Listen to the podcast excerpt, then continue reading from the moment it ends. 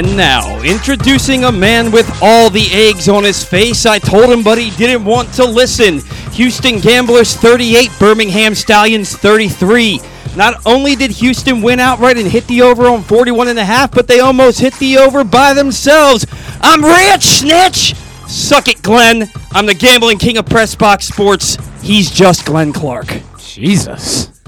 Jesus. Well, you did hit that. You did hit that. How much you play on it? Nothing. Yeah, I knew that. I knew that was the case.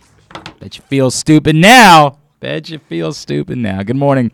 It is Glenn Clark Radio. I am Glenn Clark. He is Paul Valle. Happy Monday. Hope you all had a great weekend. Uh, obviously, we got a lot to do on the program today. Coming up a little bit later on this hour, it is NFL Draft Week. Another uh, area prospect who's hoping to hear his name called is Sam Okuayinonu. Sam Okuayinonu, defensive end at the University of Maryland, had a breakout season in that extra year he got because of COVID, and has potentially put himself in place to turn that into getting drafted this week. In fact, I think there's a really good chance he's going to get drafted this week. By the way, I think I need to come down. I think we all, in listening to the show last week, I think we everything needs to come down just a bit, just a bit. Maybe the, the master could come down instead. Just everything seems to need to come down. No, on on the board, the master on the board could probably come down. Um, Forgive me, that is the one thing I'm not the, familiar the two with. the two red ones could come down just slightly, just slightly. That's all. Um, it just seems like everything was a bit just uh, just like I think we're good. Um, it just seemed to be a bit uh, heavy, a bit hot last week. Anyway, Sam Okuayinonu is going to join us this morning. We will talk to him about his journey from Liberia to junior college to Maryland to now again being on the cusp of hearing his name called in the NFL draft. Also, this morning, we are going to chat with Delaney Williams. Delaney Williams, you perhaps remember from The Wire. You don't likely remember the name Delaney Williams. He's a character actor for most of his career, but he was one of the more iconic images in The Wire. Like seeing him, as soon as you see his picture, say, oh, right, yeah. I remember Sergeant Jay Landsman. I remember him well. He was a vital part of the show. Well, he's back, and an even more important role, frankly, in We Own the City, which debuts tonight, is he's playing former police commissioner Kevin Davis uh, in We Own This City, which again debuts tonight on HBO. So we will talk to Delaney Williams about being back in Baltimore and being involved with this project and all of those things. We will do that later on this morning. Jeremy Conn joins us as he does every Monday. And we're going to be celebrating uh, Project Runway throughout the course of the week. Uh, the folks that are going to be part of the event are going to be checking in with us. And uh, William Vanzela, goalie for the Baltimore Blast, will be first up on that list as he will join us later on in the program as well. So, all of that coming up on the show today. Today's program brought to you by the FanDuel Sportsbook at Live Casino and Hotel Maryland. That's where we will be on Thursday night. Myself and the NFL Chicks, Sarita Hubbard, will be hanging out with you for the first round of the NFL Draft. Come join us. We will have great giveaways. Our friends at Great Eights Memorabilia. They're going to be hanging out. They have provided some tremendous giveaways, autographed memorabilia for us to give away, and that's free. You just got to show up and sign up, and you can win just by hanging out with us in the FanDuel Sportsbook for the first round of the NFL Draft. But as if that weren't good enough, you can also register to win your tab covered for the first round of the NFL Draft. Go right now to PressBoxOnline.com slash contests. You have until tomorrow at noon. Sign up, and someone will win a reserve table of four for four for Thursday night and a $300 tab for the evening, courtesy of your friends here at Pressbox and the folks in the FanDuel Sportsbook at Live Casino and Hotel Maryland. So that's pretty friggin' great. Now, speaking of the NFL chick, Sarita Hubbard, thanks to those of you who tuned in yesterday for our debut, Rita and Glenn on 1057 The Fan. It was great to be over there and to you know, do something more with Rita. And of course, Rita is a big part of what we do over here. And so that's awesome. Uh, I hear people are talking about one particular thing that occurred during yesterday's show. I'm writing about it today at PressBoxOnline.com. Obviously, there was an uproar yesterday when Adam Jones joined the program. So I'll tell you everything I can tell you.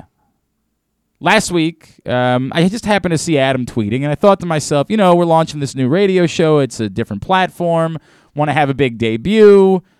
We already had a couple other guests lined up, like Nick Boyle from the Ravens, who joined us, and of course Justin Fenton, the author of We Own This City, and uh, ironically, the mayor was supposed to join us yesterday. We actually had to push him back to next week because he running the city got in the way of coming on with us, which is ridiculous. So that's all it was. Was just we don't even know what we're going to talk to him about. We'll just put him on because it's Adam Jones, and who doesn't want to hear from Adam Jones? So Adam uh, graciously said he would come on, and then Friday night I got wind that he had done an interview in Las Vegas uh, at VSiN, which of course is where our friend Aaron Oster, who joins us every Tuesday on Simply the Bets, he works out at VSiN in Vegas with Tim Murray and Sean King on a show called The Nightcap. And Adam was hanging out in Vegas on Friday night and just ended up going over and sitting in with the guys on the nightcap. And they asked him a question about the Orioles moving the fences back at Camden Yards. And Adam casually mentioned, well, they didn't ask me anything about it. They haven't talked to me in four years. Very casual. Very, you know, it, it didn't it didn't shut down the interview. It wasn't the focus of the interview. It was just very casual how he mentioned that during the course of the conversation. I was alerted to that. I was asked by my buddy Aaron Oster, "Hey, did did you know that the Orioles haven't talked to Adam Jones in 4 years?" To which I, you know, I said to him, "No, I didn't know that, but the timeline based on when he declined the trade and exercised his 10 and 5 rights Mm, I hate to say that's probably about right, but it's probably about right. So, you know, I said to Rita, I'm like, hey, just so you know, this is out there.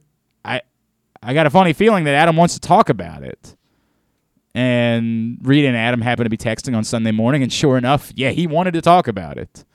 And if you followed him on Twitter yesterday before he came on, he was making it very clear that he intended to shake things up when he appeared with us. And obviously, he did just that, reiterating he has had no contact with the Orioles in the four years since he departed. And and he alluded to the idea that it was in the four years since he declined the trade. I mean, they obviously had to have some contact in the couple of months that he was still playing in Baltimore at the end of the year. I mean, he was still playing for the team. But since he left, he's had no contact with the Orioles. And the part that jumped out as being egregious to most people was the part where he said that he got a call from Robert Andino, and Robert Andino asked him if he had gotten, he had heard about the 30th anniversary Camden Yards celebrations they were doing this year. And Adam said no. And again, with no offense to Robert Andino, Adam said, No, love out Robert Andino. He ain't me and we all know that. Um, there's a couple things I can tell you in the aftermath of this. One, the first thing I can tell you is I am mighty uncomfortable with the people that tried to make this a personal thing. I'm always I'm always taken aback by that, as if we know. There are people that try to respond to this like shame on Mike Elias. What uh, does Mike Elias have anything to do with the relationship between Adam Jones and the Orioles? Mike Elias arrived after Adam Jones was gone. What what would Mike Elias's role be in the relationship between Adam Jones and the Orioles? Which isn't to say that Mike Elias can't have a relationship with Adam Jones. Perhaps at some point Mike Elias would say, "Hey, Adam Jones is a great player in Baltimore. I just like to bend his ear. I just like to chat with him at some point." That would probably be a good thing to do. But the idea that Mike Elias is responsible for the relationship between Adam Jones and the baseball team is is bonkers. Um, it was more personally directed towards John Angelos or the Angelos family, and I understand that because somebody would say, well, hey, if there is anyone whose responsibility it is directly to maintain a relationship between former player and club, it would be the controlling partner of the baseball team. I would I would hear that. I understand it. But let's be clear about that too. There there should be other channels within the organization by which that is handled. So I say all of this to tell you what I now know. And this is all in the as always. I give you away, give away my column for you. It wasn't lip service what the Orioles said to the Baltimore Sun in the aftermath of this interview. I, I in fact, uh, I, I'm trying to say this without. I don't know what I'm allowed to say and what I'm not. It's always confusing when I'm in these situations. The Orioles have already at least attempted to make contact with Adam Jones in the aftermath of this. It was suggested to me by multiple people that this was more error or mistake than it was aggression. And I hope that's true. Certainly hope that's true. It's not okay either, and I'll get to that. But I certainly hope that's true. I really hope that this is in no ways anyone within the organization holding a grudge towards Adam Jones because he refused to be traded, because he exercised his right that he had as a veteran player who had given 10 years to an organization to not be traded. It would be infuriating if even a single person, and it'd be confusing too because it is a different regime, right? Like it, it would be confusing as to why anyone within the organization would even still be bothered by that if they were bothered in 2018. But a step beyond that, it would be absolutely infuriating. The player had the right to not be traded. That's what a no trade clause is. That's what 10 and 5 rights are. You knew that. Why'd you work out a trade with a player that wasn't going to be traded? If you knew Adam Jones didn't want to be traded, why were you ever talking to the Phillies about Adam Jones? That's on you. That's not on him. You could have hoped he would change his mind, but I would have started there and not gone to the Phillies first and worked out a trade. I would have started with Adam and said, hey, can we talk to teams about you? Adam made it abundantly clear then he did not want to go to a place where he wouldn't play every day because he feared that it would deflate his value on the free agent market to not be an everyday player. He had that right. You don't have to like it. You can wish that he would have chosen to be traded because it might have helped get a piece or two. Although, you know, looking back on how those trades went, I don't know that that would have been the case. But he had every right to say, no, I'm not going to be traded. So I hope, I, I both hope and tell you that I have reason to believe it's not that. It's not aggression still related to 2018. I don't know if Adam Jones believes that. And that's the bigger problem. The bigger problem is whatever happened, be it because Adam was on the other side of the planet for a couple of these years, be it because there was a regime change and the people that knew Adam the best from the previous regime are no longer here and so you know it's it's just new people that are in place that don't know Adam Jones the same way and didn't have the opportunity to reach out to him. Whatever the reason is when Adam Jones departed Baltimore there should have been multiple conversations with people within the organization that sounded something like this. Hey man wherever you are at whatever point in your life, whatever's going on, you are always welcome here. You are always part of this thing. Plain and simple. We want to be in touch with you wherever, if you play another eight years in the majors in other places, you have meant so much to us that whatever happens, we want you to know you're a part of this this family, if you will, this thing. You're a significant part of it and you will always be welcome. That should have been what you said the final day he was in Baltimore to make it clear that he was always welcome here. And the idea that Adam Jones, for whatever reason, again, error, mistake, what, aggression, whatever it is, has ever not felt welcome in Baltimore is a problem even if it's nothing more than a mistake, it's still a problem. You can't do that to iconic players. At the end of the day, this is very simple. It just needs to be fixed.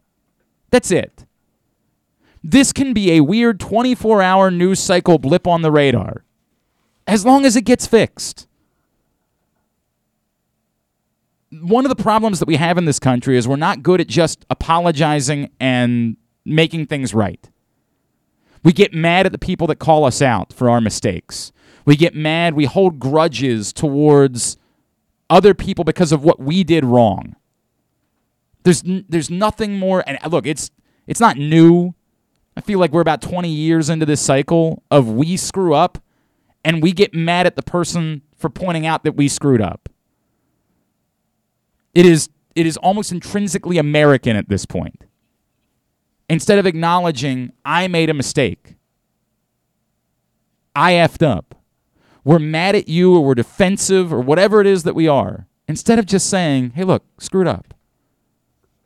I'm going to fix it. I'm going to make it right. I'm going to work my ass off, and I'm sorry. That's all it takes. And it's the same way for me or for Paul when we screw up as it is for the Baltimore Orioles when they screw up. Whatever happened here, it's not Adam Jones's fault for pointing it out. It's not the folks on VSiN or 1057 or myself or Rita or anybody who's tweeting about it or the Baltimore Sun for writing about it or anybody's. It's nobody's fault. But the fault of the Baltimore Orioles for ever making one of their most iconic players not feel completely and totally welcome and part of this thing. All you got to do, it's very simple. Apologies. Hey, we screwed up here. Mistakes were made, and we are really sorry about it. Well, and And we're going to fix it. And we want Adam Jones to know he is always going to be welcome here.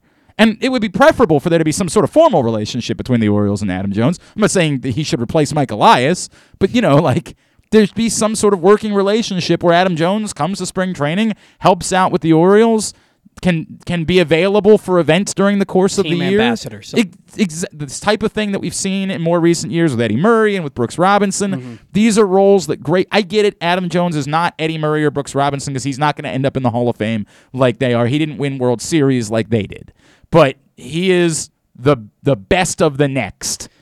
There's the Hall of Famers, and then there's Adam Jones. He's next on the list. Well, and that's the point I was about to make is that saying that we're sorry and we want you to be a part of this, to me, you got to do more than that. What you have to do there is Adam Jones isn't officially retired yet. Make him a focal point of this 30 year anniversary. Let him, in front of everybody, sign a one day contract and retire with Yeah, I mean, if he wants to, like, Right. and, and I and I and I only say that, Paul, because I don't know. I in talking to Adam yesterday, like, I sort of brought up, like, hey, if if Buck had a couple of injuries in August and called you, and he was like, yeah, if Buck had a couple injuries in August and called me, I might. Mm-hmm. Uh, Guys are just at different places in their life where they might not want to do that. You know what I mean? Like, well, and, and even a step further, and you're going to lambaste me for this. right. Like you said, he's the most important player outside of the Hall of Famers. What he did for this community, what he meant for this team after going through 14 straight years of losing, the heart and soul of the team that went to the playoffs. You think they should five years. retire his number? I think they should retire his number. Nobody's worn 10 since Yeah. him. I've talked about it before, Paul. They- I don't- they should retire I, am not going to land based for you. I don't think it's crazy. Um, it again is outside of what they've done in the past. They haven't won a World Series in 40 I, years. I you understand know? that. I understand that. I completely understand that. Um, but I'm not opposed to it. I, I, I'm not opposed to that idea. I think it's reasonable. Um, I have suggested it in the past as being something the Orioles should do. I feel that strongly about Adam Jones.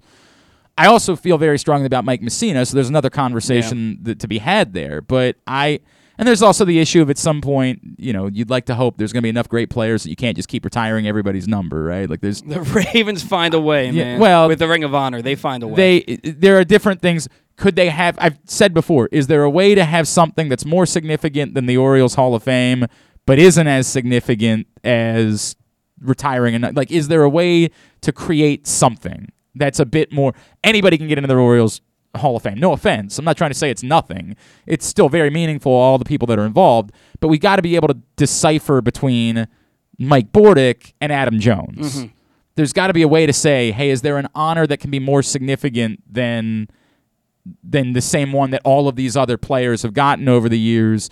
but isn't quite the same as you are a Hall of Famer, you are a World Series champion. I don't know. Like you got to think through that and what that would be. But I don't. What you're saying, I don't think is crazy. Mm-hmm. I can already picture a statue for him, running after a ball, blowing a bubble. I don't love statues. It's something that I just don't love. I don't love statues. The Joe Paterno thing really turned me off on statues as Yeah, a whole. I get that. Humans are humans. I don't think we should try to deify them. Mm-hmm. Like it's a whole. I had to learn a lesson. I'm I'm kind of opposed to statues because of it. Now I get it. We all like you know rubbing Johnny Unitas's foot on the way into the stadium. I'm. It, it's a complicated subject for me. I really got turned. The Joe Paterno thing really turned me Sure. on the, the conversation about statues. I am less inclined to push for statues post Joe Paterno than I was once upon a time. Like when when um, the folks at Maroon are pushing for a Brooks Robinson statue and the Orioles were balking at it, I was piss and vinegar and fired up about it and said, What the hell are we doing? And of course, we got the Brooks Robinson statue, and the moment we got it, the Orioles said, Well, we're going to do our own, right? Like, it's a whole different conversation for a different day. Um, but that everything post Paterno, it just taught me like it was so vitriolic and it was it became such a centerpiece and it shouldn't have. It should have been very easy for everyone involved to say, hey, there were a lot of people that had a lot of awful things happen to them, and anything that reminds them of that, we sh- probably should do our best to to prevent them from having to to see that and go through it. Mm-hmm. But it became so vitriolic that it just made me realize, like, I don't think I want statues. I think that statues are come off as deification, as we're we're saying you're more godlike, and I just feel like there are other things we can do that aren't statues in order to honor people. I just feel like statues themselves really cross into this line of trying to make them more like a god, and I'm uncomfortable with that. So it's you know I hear you, and I'm not saying that I, based on what you've done, I'm not saying it would be an awful idea. I'm just not the guy to campaign for more statues at this Right. point. Um, I I'm not I'm I'm not gonna be. I think there are there are other people that are gonna be far more angry and pissed off and fired up about this than I am. To me, this is very simple. Just fix it. Just fix it. Just this week, say what do we got to do to get this fixed? How do we make this happen? Find out what Adam's looking for. Maybe Paul's right. Maybe, maybe Adam would like to come and you know retire as an Oriole or whatever. Maybe he'd love to do that. Maybe go ahead and make sure you work out the details of his Orioles Hall of Fame ceremony for next summer. Whatever it is that you got to do, get it done now. Repair it this week. And again, this this is nothing at that point. This goes away so quickly the moment you get this fixed. The moment that Adam Jones is happy which is all Orioles fans want. They want their former players that they loved to be welcome and to be part of what it is that you do and to just have a cordial relationship, if nothing else, with the club that they played for. So just fix it. Just say, hey man, something happened here. We didn't we didn't mean to hurt Adam Jones. It was a genuine mistake on our end. You know, whether maybe they weren't certain that Adam was actually retired. Again, Adam just said to me yesterday, like, if Buck called, I would listen. So maybe they weren't certain that Adam was really retired. I mean, I don't, I don't know. I would say it doesn't matter if Adam's retired or not. You should be having a constant, ongoing relationship with your former player.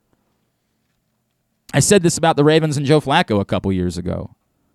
I said the Ravens should absolutely invite Joe Flacco to be their legend of the game at the playoff game. And everybody was like, well, he's not retired yet. I'm like, what the F does that matter? If he doesn't want to do it, if he says, hey, that would be disrespectful to the, I don't remember if he was with the Jets or the Eagles or the Broncos, whatever point it was. Like, if that would be disrespectful to them, so I don't want to do that, that's fine. Kevin Millar did it in Boston. He hundred was percent. Obviously, he did that. There's no debate about that. But if he doesn't want to do it, that's that's completely understandable. But that doesn't mean you don't ask. That doesn't mean you don't maintain the relationship with him. That doesn't mean that you pretend like he doesn't exist. You're not tampering. You're not trying to trade or sign another player. You're inviting him back to a game. You're saying, hey, man, would you like to come attend the game? Be our guest. Wave a towel. That's it. That's all you're doing. so I don't think it should matter if a player is retired or not. Now they might tell us, hey, internally it does matter, and there are rules laid out in Major League Baseball or the NFL that you can't do these things because it's considered tampering. They might say that if I really sat down and asked them, but you should be doing it behind the scenes. Then behind the scenes, you should be maintaining relationships with these players, even if they move on and play for another team. Just fix it. That's all. That's all. And then this does not matter. And then this is irrelevant. And it will be nothing more than a 24 hour blip that a year from now no one will remember. It will be easily forgotten within months if you fix it. If there's a day in this summer where Adam Jones comes out and he waves out of the booth and everybody gets to cheer for him and he sits in on the MASN broadcast and we celebrate, and then this is nothing. This is over. This is long forgotten. So just fix it. That's all. That's it. That's I mean honestly, it's the end of it. I, the vitriol, the if we get two years down the road and it hasn't been fixed, and then, then we can talk. I mean, if we get a year down the road, if Yeah. we, I mean, whatever it is, we can talk then. through the season, honestly. Right. But right now, you got an opportunity to make this go away. And it's it's very simple. Just fix it. Just just get this taken care of. Make sure Adam's happy. Make sure that he feels welcome here, and then all's good. All's good. I mean, there are other, you know, win more baseball games, like, you know, do those things, spend money at some point. All those things still become relevant arguments. But for this, this is easily fixable, and I believe they want to. The, the the information that I gathered, again, talking to a few different people yesterday, I believe they want that to be the case. I don't believe that this is we are angry at Adam Jones and we are still harboring that grudge and we're trying to take it out of him, take it out on him. I genuinely believe that this is more mistake than aggression. So we'll find out. We'll find out in the coming weeks and months uh, if that ends up being the case. Now, uh, with that out of the way, the Orioles did play some baseball games out in Anaheim this weekend, and in fact, they won two of them. It was a successful weekend series out in Anaheim. Let's see if this man's got enough in him, because we got to go a full two minutes, and he's not. It's not his strength. He is our two-minute man on Mondays. I haven't even been able to do a minute the last two. I know. I'm oh boy. Did you think I don't know I was that? too excited. Yeah, Mrs. Valle and I have been talking a lot recently. Oh, by the way, happy birthday to Mrs. Clark. Ah, yes, it is Mrs. Clark's birthday. She will never listen to this, but I will. I will pass along uh, your well I wishes. saw it on the Book of Face. Yes, it is Mrs. Clark's birthday today. Uh, we had a lovely dinner the other night, and uh, we we try to keep things low key. The, next year's a big one, so we'll maybe do something related to next year. But happy birthday, Mrs. Clark. In the meantime, it's time for our two minute man. He is Paul Valle. All right, so going into this weekend series, in my mind, it was the true test for the Orioles pitching staff. Going up against a lineup that features Shohei Ohtani, Mike Trout, Anthony Rendon, Jared Walsh, and sure enough, the first two games of the series, the pitching showed up. Bruce Zimmermann was a dog on Friday. First two times through the order, he uh, he struck out uh, Trout, Rendon, and Ohtani four times. They went 0 for 6. The third time through, he struck out Ohtani for a third time. Trout walked and he gave up a two-run homer in the seventh to Anthony Rendon, but he was unbelievable. And with the news about John Means, it's nice to see him step up and, and, and pitch well. Uh, the next day, Spencer Watkins. Look, we kind of know what Spencer Watkins is, but right now he's pitching well. The only blip there was two solo home runs to Mike Trout, who is He's okay. he is Mike Trout, right? Chris Ellis uh, got lit up yesterday, but we're, there's reason to believe there's a shoulder issue going on there. The silver lining there is this might be just in time for Kyle Bradish to come up and take his spot in the starting rotation. The one thing I'm seeing from this team is that they're playing competitive ball games every single day, and that's the best that really you can hope for with this squad right now. And you look at Cedric Mullins; he's been struggling all year. Hits in six of his last seven games. He reached base seven times in the last two games of that series. The thing that I noticed about him on Saturday night hit a bunch of balls hard, and he had a nice base hit to the opposite field. Really good swing decision there. He looks like he's breaking out of it. Trey Mancini, a man of just poor luck. Seven balls heading into, into Sunday that he hit with 100 mile an hour exit velocity. One hit to show for it. He collects two hits yesterday, including a big three run homer to get the Orioles back in the game. I think the lineup is starting to heat up. They've also, yesterday, struck out 12 times, but they've only struck out uh, 10 or more times twice in like the last eight games, which is nice to see because it seems like they're and they're still walking a bunch, which is nice because the big problem with the Orioles with the running runners in scoring position was they've been too aggressive. in these in these areas, and they've been taking more pitches, looking to have better at bats, and the numbers in score, with runners in scoring position have gone up. Uh, uh, two minutes brought to you by the Baltimore Police. Join a proud new generation of Baltimore Police. Make an active difference in your community. Start with competitive wages and excellent benefits on day one. Join for good. BPDrecruit.org. Um, you know, I, if I if I try to encapsulate it, the the story of the last four games is that the offense has come to life. Um, will that continue? Right is the the first question. The secondary question is, of course, will the pitching hold up? Again, in the context of them being able to remain competitive, probably not. Right, like that's almost certainly not the case. Yes, it's been a, a kind of a pleasant little stretch where they've won uh, two out of three and three out of five games, and and that's neat. That's that's in finding any stretch this season where you win more games than you lose is a pleasant thing to find. But the likelihood is that's not who they're going to be. They're not going to win sixty percent of their games this season. That's not going to be a thing that's going to happen. Um, so again, in trying to find big picture things that matter, Paul, I think, is absolutely right to continue pointing out Bruce Zimmermann. Bruce Zimmermann specifically is an, a, a represent or represents a guy who can change his trajectory within this organization based on how he performs this season. He can go from being just the guy you throw out there because nobody else can pitch to a guy that you suddenly feel some confidence in and could give you one more pitcher for when all of this comes out in the wash. And yes, to point out, we're all bummed that, that John Means has to have Tommy John surgery. Again, the good news being that plenty, we have such a track record now of pitchers that are plenty capable post Tommy John surgery that it is no longer the death knell that it, it once was for pitchers. Um, but it's still concerning, and especially because you know John Means didn't have a complete season a year ago.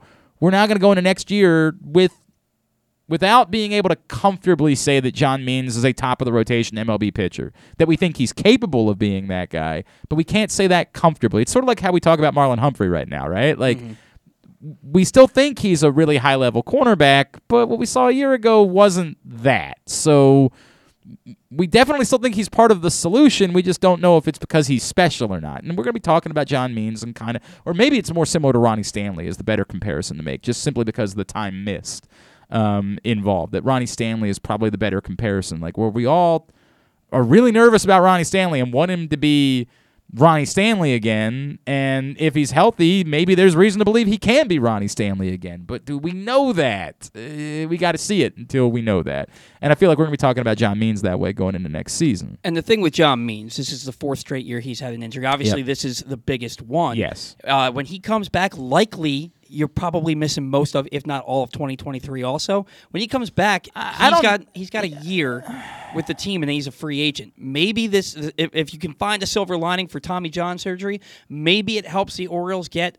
A, more team-friendly extension from him, and then he can come back and be a solid number three or number four in a rotation. Maybe, maybe that. I mean, maybe. You know, we're projecting a lot, obviously, Oh, in, that, in that way. But um, you know, maybe.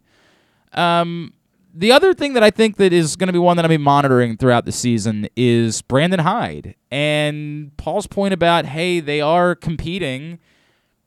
It's something we've said before when the team was bad. Now, in their worst stretches last year, we weren't saying that, of course. Like when when things completely fell apart, we were not talking about how the team was still competing. But we have had other stretches where we said like they might not be very good, but they're competitive. Mm-hmm. And I do think that matters in trying to figure out what the story is on Brandon Hyde. Because this is essentially a year by year thing at this point with the Orioles and Brandon Hyde. And does he get the right to manage these players as we shift into phase two? Well, we're shifting into phase two this year. Adley Rutschman's going to Aberdeen this week. That, of course, was another big part of the story this weekend. Adley Rutschman's going to Aberdeen. DL Hall's going to Aberdeen. But DL Hall's not on a Right. He Adley Rutschman's there as a major league player that's rehabbing. DL Hall's rehabbing there before he gets assigned to Bowie. yeah, correct. Um uh, to your point, is it a good week to go to Aberdeen? Yeah, this would be a good week to go to Aberdeen. And I'm going Wednesday. Yeah, I mean, I would uh, anybody who has the opportunity, I would go up and watch some games in Aberdeen this week. Do we know if that's when DL's pitching or not? Uh, there's no way to know. They, they haven't they made haven't any kind of it, announcement. I'm I'm hoping. So he's going to start managing these guys this year. He's going to get the opportunity to manage Adley Rutschman here in a few weeks. He's going to get the opportunity to man- manage Grayson Rodriguez likely before the season is over. He's here for the initial part of phase two. Will he be allowed to continue being part of phase two as we move towards whenever it is they're going to choose to maybe spend some money on some baseball players? We don't know.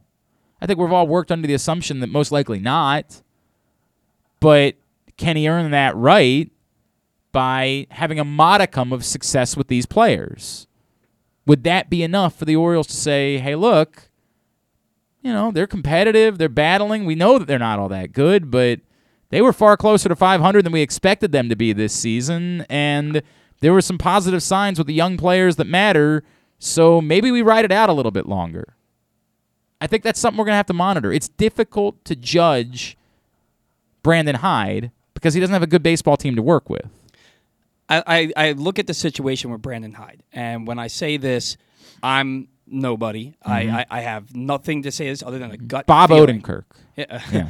I um I, I just have a gut feeling. I think there's a reason that he's a lame duck manager. I don't think he's in the plans for the team's future, and I really think, beat with the Houston ties. I think Carlos Beltran is in their plans. Maybe. to be, to be the mean, manager, may- and, and that's just my opinion. It's all speculation. Yeah, it's it's very speculative. Maybe I, I would go back to I think that I think that can. I would go as far as to say I don't know that they have definitive plans there. Mm-hmm. I think it's far more likely that it's let's watch this thing play out. Yeah. Because you're not going to be able to get someone like that if they don't. If if Adley Rutschman looks awful this season and Grayson Rodriguez looks like nobody's coming here. right. So in order to get a manager that you want, there's got to be a there there, Yeah. Well, and that- you don't know that there's a there there yet. That, that's that's true, but in that situation, considering what he went through and being fired before ever even managing a game for the Mets, it could be. Yes, that it's his only opportunity in order to like. Right. I, it's a whole different conversation. It's a Yeah, completely different conversation that I don't I don't know about. Uh, what- um, what- but go ahead. but uniquely to Brandon Hyde, if they exceed expectations, if the bats do come to life and the pitching somehow holds up, and they flirt with 500 this year, there's a strong argument for saying I don't know what our plans were, but it's moving in the right direction with this guy. So what are we doing here?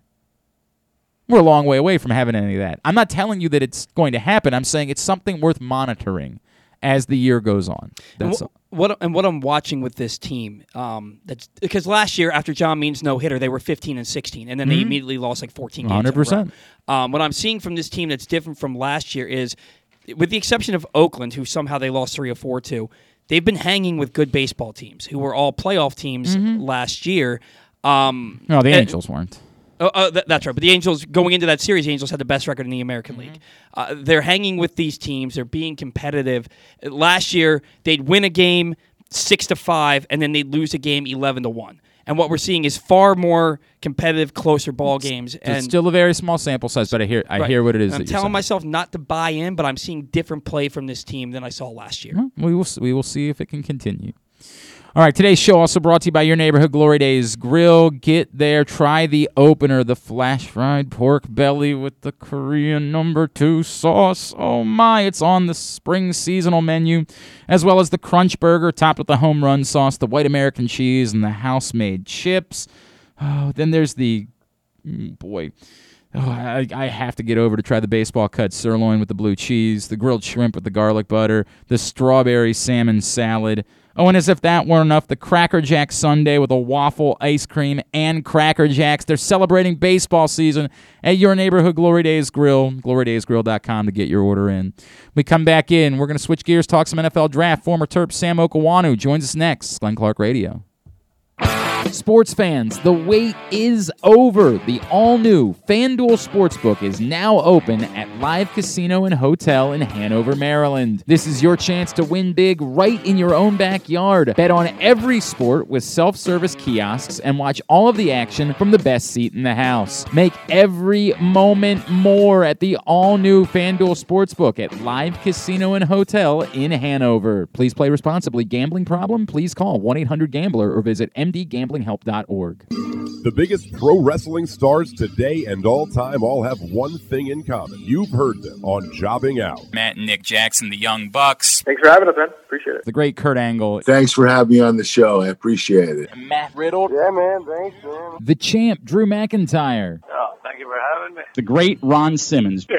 Keith Lee. Appreciate you guys having me, man. Bill Goldberg. My pleasure. Charlotte. Thank you so much for having me. Mick Foley is with us. This is the greatest name for a wrestling show I've ever heard. MJF. I'm glad you're happy I'm on this show because I'm freaking miserable. Le champion. Chris Jericho. Le champion. AJ, Aaron, Brandon, and Glenn are talking pro wrestling every week on Jobbing Out. Find it at PressBoxOnline.com slash radio, iTunes, and SoundCloud. Answering Calls for help, running in when others run away, working together toward one shared vision for a thriving city. That's your Baltimore Police. But the department needs more good people, people like you. Join a proud new generation of Baltimore Police and make an active difference in your community. Start with competitive wages and excellent benefits on day one. Join for good at bpdrecruit.org. Stan the Fan here, welcoming back one of my favorite sponsors, the Costas Inn. And everybody around Baltimore knows the Costas Inn is a great place to go and grab crabs, steaks, salads, soups, whatever's on your mind to eat in person. But did you know that the Costas Inn has upped their game? They are now one of the premier takeout places in Baltimore. Give them a call now to order your food 410 477 1975. That's the Costas Inn over 4100 North Point Boulevard. The latest edition of Press Box is available now. On the cover, Luke Jackson profiles Orioles catcher Adley Rutschman, diving into where his passion for baseball and for catching comes from and how he uses that passion to elevate those around him in the Orioles organization. Also inside, Bo Smolka takes a look at how the Ravens' 2021 draft picks can make progress in year two, and Glenn Clark offers a very unique tribute to former rival Mike Krzyzewski that all Maryland fans can appreciate. Press Box is available for free at over 500 area locations, including 60 Royal Farm stores, and you can always find the entire edition, as well as the best daily coverage of the Orioles, Ravens, and Terps at PressBoxOnline.com. Stay tuned. Your chance to win a million dollars is coming up. Probably not from us. You're listening to Glenn Clark Radio. Right, Back in here on GCR as we continue on a Monday edition of the program. Coming up this morning, we're going to chat with Delaney Williams. Of course, uh, plays Commissioner Kevin Davis, and We Own This City, which debuts tonight on HBO. Right now, we had to uh, do this a little bit earlier on because of his schedule, training, and getting ready for the NFL draft this weekend, but an opportunity to chat with a former Terp who has a real shot at hearing his name called during the course of the weekend. He's defensive end Sam Okuayinonu right here on GCR. We'll join now here on GCR as we are just days away from the NFL draft is a young man who's preparing to hear his name called. He had amazing path even before he arrived in College Park, and he's put together quite the career as a Terrapin. Now getting ready for the start of his pro career. He is defensive end Sam Okuayinonu, and he's with us now here on GCR. Sam, it's Glenn back in Baltimore. It's great to chat with you, man. Thank you for taking the time for us. Thank you for having me, man. It's a pleasure to be here. It's great to chat with you, dude. I'm I'm really like I, I I gotta imagine that these are both stressful and like incredibly exciting days for you at this point. Can you describe what this feeling has been like? What this process has been like? I mean, it's been fun, man. You know, just trying to stay uh, stay humble, enjoy the process. Uh, you know, first and foremost. But now it's definitely been, you know, mixed emotions. Uh, you know, up and down. Just stressful. Just you know, just really want to get it over with. Um, but you know, it's very exciting times. Also, you know, I'm excited to start a new chapter of my life. I'm excited to see, you know, where I end up at. You know, um, you know what team I'm going to be a part of, what new city I'm going to have to, you know, adjust to. So it's just, you know, it's exciting times. I'm very excited. I got to imagine it can't nearly be as nerve wracking as like it was when you literally came over from Liberia when you were a young person. like like a lot of guys are probably like, "Whoa, this is crazy," and you got to be like, "Nah, this is all right. This can't be all that." tough." right, right, exactly, exactly. You know, just uh, you know, I'm somebody that moved around a lot, so uh, you know, just being uh, getting used to that, just being used to that feeling of you know, being able to adjust to your new environment and like you know, feeling nervous about meeting new people and you know, but it's like I said, it's all exciting, man. It's all exciting. Sam, how confident are you at this point? Having gone through everything, you know, the season that you had this year, the opportunities that you've had to show yourself, how confident are you that you're going to hear your name called during the course of this weekend? It's... I mean, I'm very confident I'm going to hear my name called, you know, but, you know, just I, I played uh, all my cards on the table, man. Uh, you know, I did everything I could do, and uh, you know, the cards out of my hand now, and uh, you know, just waiting to see what happens on that day. But you know, I'm pretty confident I should hear my name called. How important, you know, was this extra season, getting the opportunity to go back out there for one more year, and and and do you feel like you raised your level of play even a little bit more during the course of this final season? Definitely, most definitely, man. Um, what was your, your first part? I know I heard, I heard your second. Just uh, just how you know how important was it the opportunity to get to come back and have this season and kind of a full normal football season, right? In order to show exactly Right. what you're capable of. No, no, it was definitely, yeah, it was definitely great to have it, man. You know, not just for me, but like you know, every, you know, every senior on the team really needed this season because, you know, last year COVID, we only had uh, like four or five games, so, you know, just being able to put everything together that I learned from, you know, 2019 and like the little games we played in 2020, you know, just being able to showcase on talent and like, you know, everything my D-line coach B. Will taught me, you know, was major, you know, major accomplishment being like 13, uh, you know, all Big Ten and Yep. stuff. None of that would have happened, you know, if it wasn't for this year. So, you know, very happy uh came back, man. Very happy for this COVID year, you know, to give me a give me a, a, another chance to showcase my talent, you know, showcase that I am uh, you know, I'm top prospect in draft, whatever. You know, just play leave all the cards out there, man. You know, just play hard every snap. Uh play, you know, my hardest, best of my abilities and uh just let the cards, you know, fall into place. Sam Okuayinonu from Maryland is with us here on GCR. Sam, you, you really busted out as a pass rusher this season and ended up with six sacks. Do you do you you know, obviously you're more of a complete player at that position, but do you feel like that could be even more of a sign of what's to come? Did you find yourself saying, "Okay, yeah, now now put me put me in the NFL and that number could easily be in double digits?" Yeah, for sure, man, for sure. You know, I feel like one thing a lot of people don't know about me is, you know, I'm very new to the game of football. Right. Uh, this this is like my fifth ever football season, and you know, and I'm learning each and every season. I'm learning, I'm improving. So you know, my ceiling is very high. Um, but yeah, man, like that number, that number is definitely gonna go up. You know, when I get to the league, being around, you know, league guys, and you know, football is really all about knowledge. You know, the more you know, like the better. You know, you can see, you can make your reads, and you know, you just the the game just kind of slows down with knowledge, and you know, knowledge is gonna come with time. And the more I play this game, you know, everything is gonna slow down, man. And, uh, you know, I, I'm I'm gonna be a great player in the league, and I just know it. My work ethic, and you know, my my my passion for the game, and like how I love to watch film. I just know, you know, I have very high ceiling, so I'm trying to reach that. You know, you, you mentioned still being somewhat new to the game. When was the first time that you actually played football, Sam? So the first time I actually played football, like a full season, was like my senior year in high school. That's so wild to me. That's so wild to me. When when was it that it first hit you that like maybe I could do this for the rest of my life? Like when was the first time you had the thought that this wasn't just a thing you were pursuing, that it was something that you really might be capable of doing? Man, I'll probably say uh, when I uh, when I went to my second JUCO. So out of high school, out of high school, I really started to like you know like felt the love for the game because before that I used to play soccer. I was a big soccer guy. So like my cousin in my senior year, my cousin persuaded me, you know, just try out, try out football, try out football. You know, you might really, you like you might be really good at it because you're kind of big or whatever.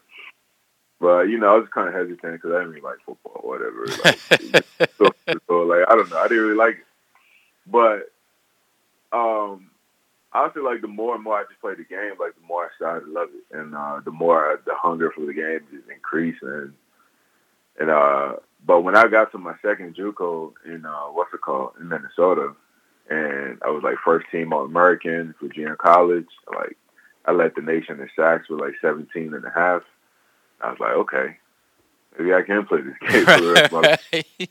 Like maybe I'm not too bad, and you know, so this is my fourth ever season, man, and I'm just improving. I'm just improving, improving, improving. So, So, where do you think you fit Sam? Like, and I know the answer is wherever a coach asks you to be. Like, I understand that.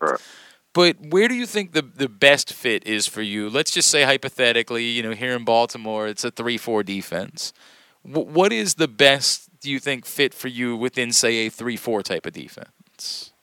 Uh, a three four type of defense, I could definitely play multiple positions. Uh, I can definitely play outside linebacker. Uh, I think I'm great coming off the edge. I can set the edge. That's what I was going to say. You're, are you confident in your ability to set the edge against the run? Right, right, exactly. And uh, you know, I'm definitely, I'm, uh, you know, working on my pass rush and stuff. But I mean, I, I can be a very productive person, you know, coming off the edge. Uh, but I can also play, you know, like the uh, strong side five or three tech because, you know, at Maryland we actually played multiple front. We played a three four and a four three, but we mostly played three four. So you know, I had to play on the inside too. Uh, I was playing defensive end, defensive tackle, but also I play outside linebacker.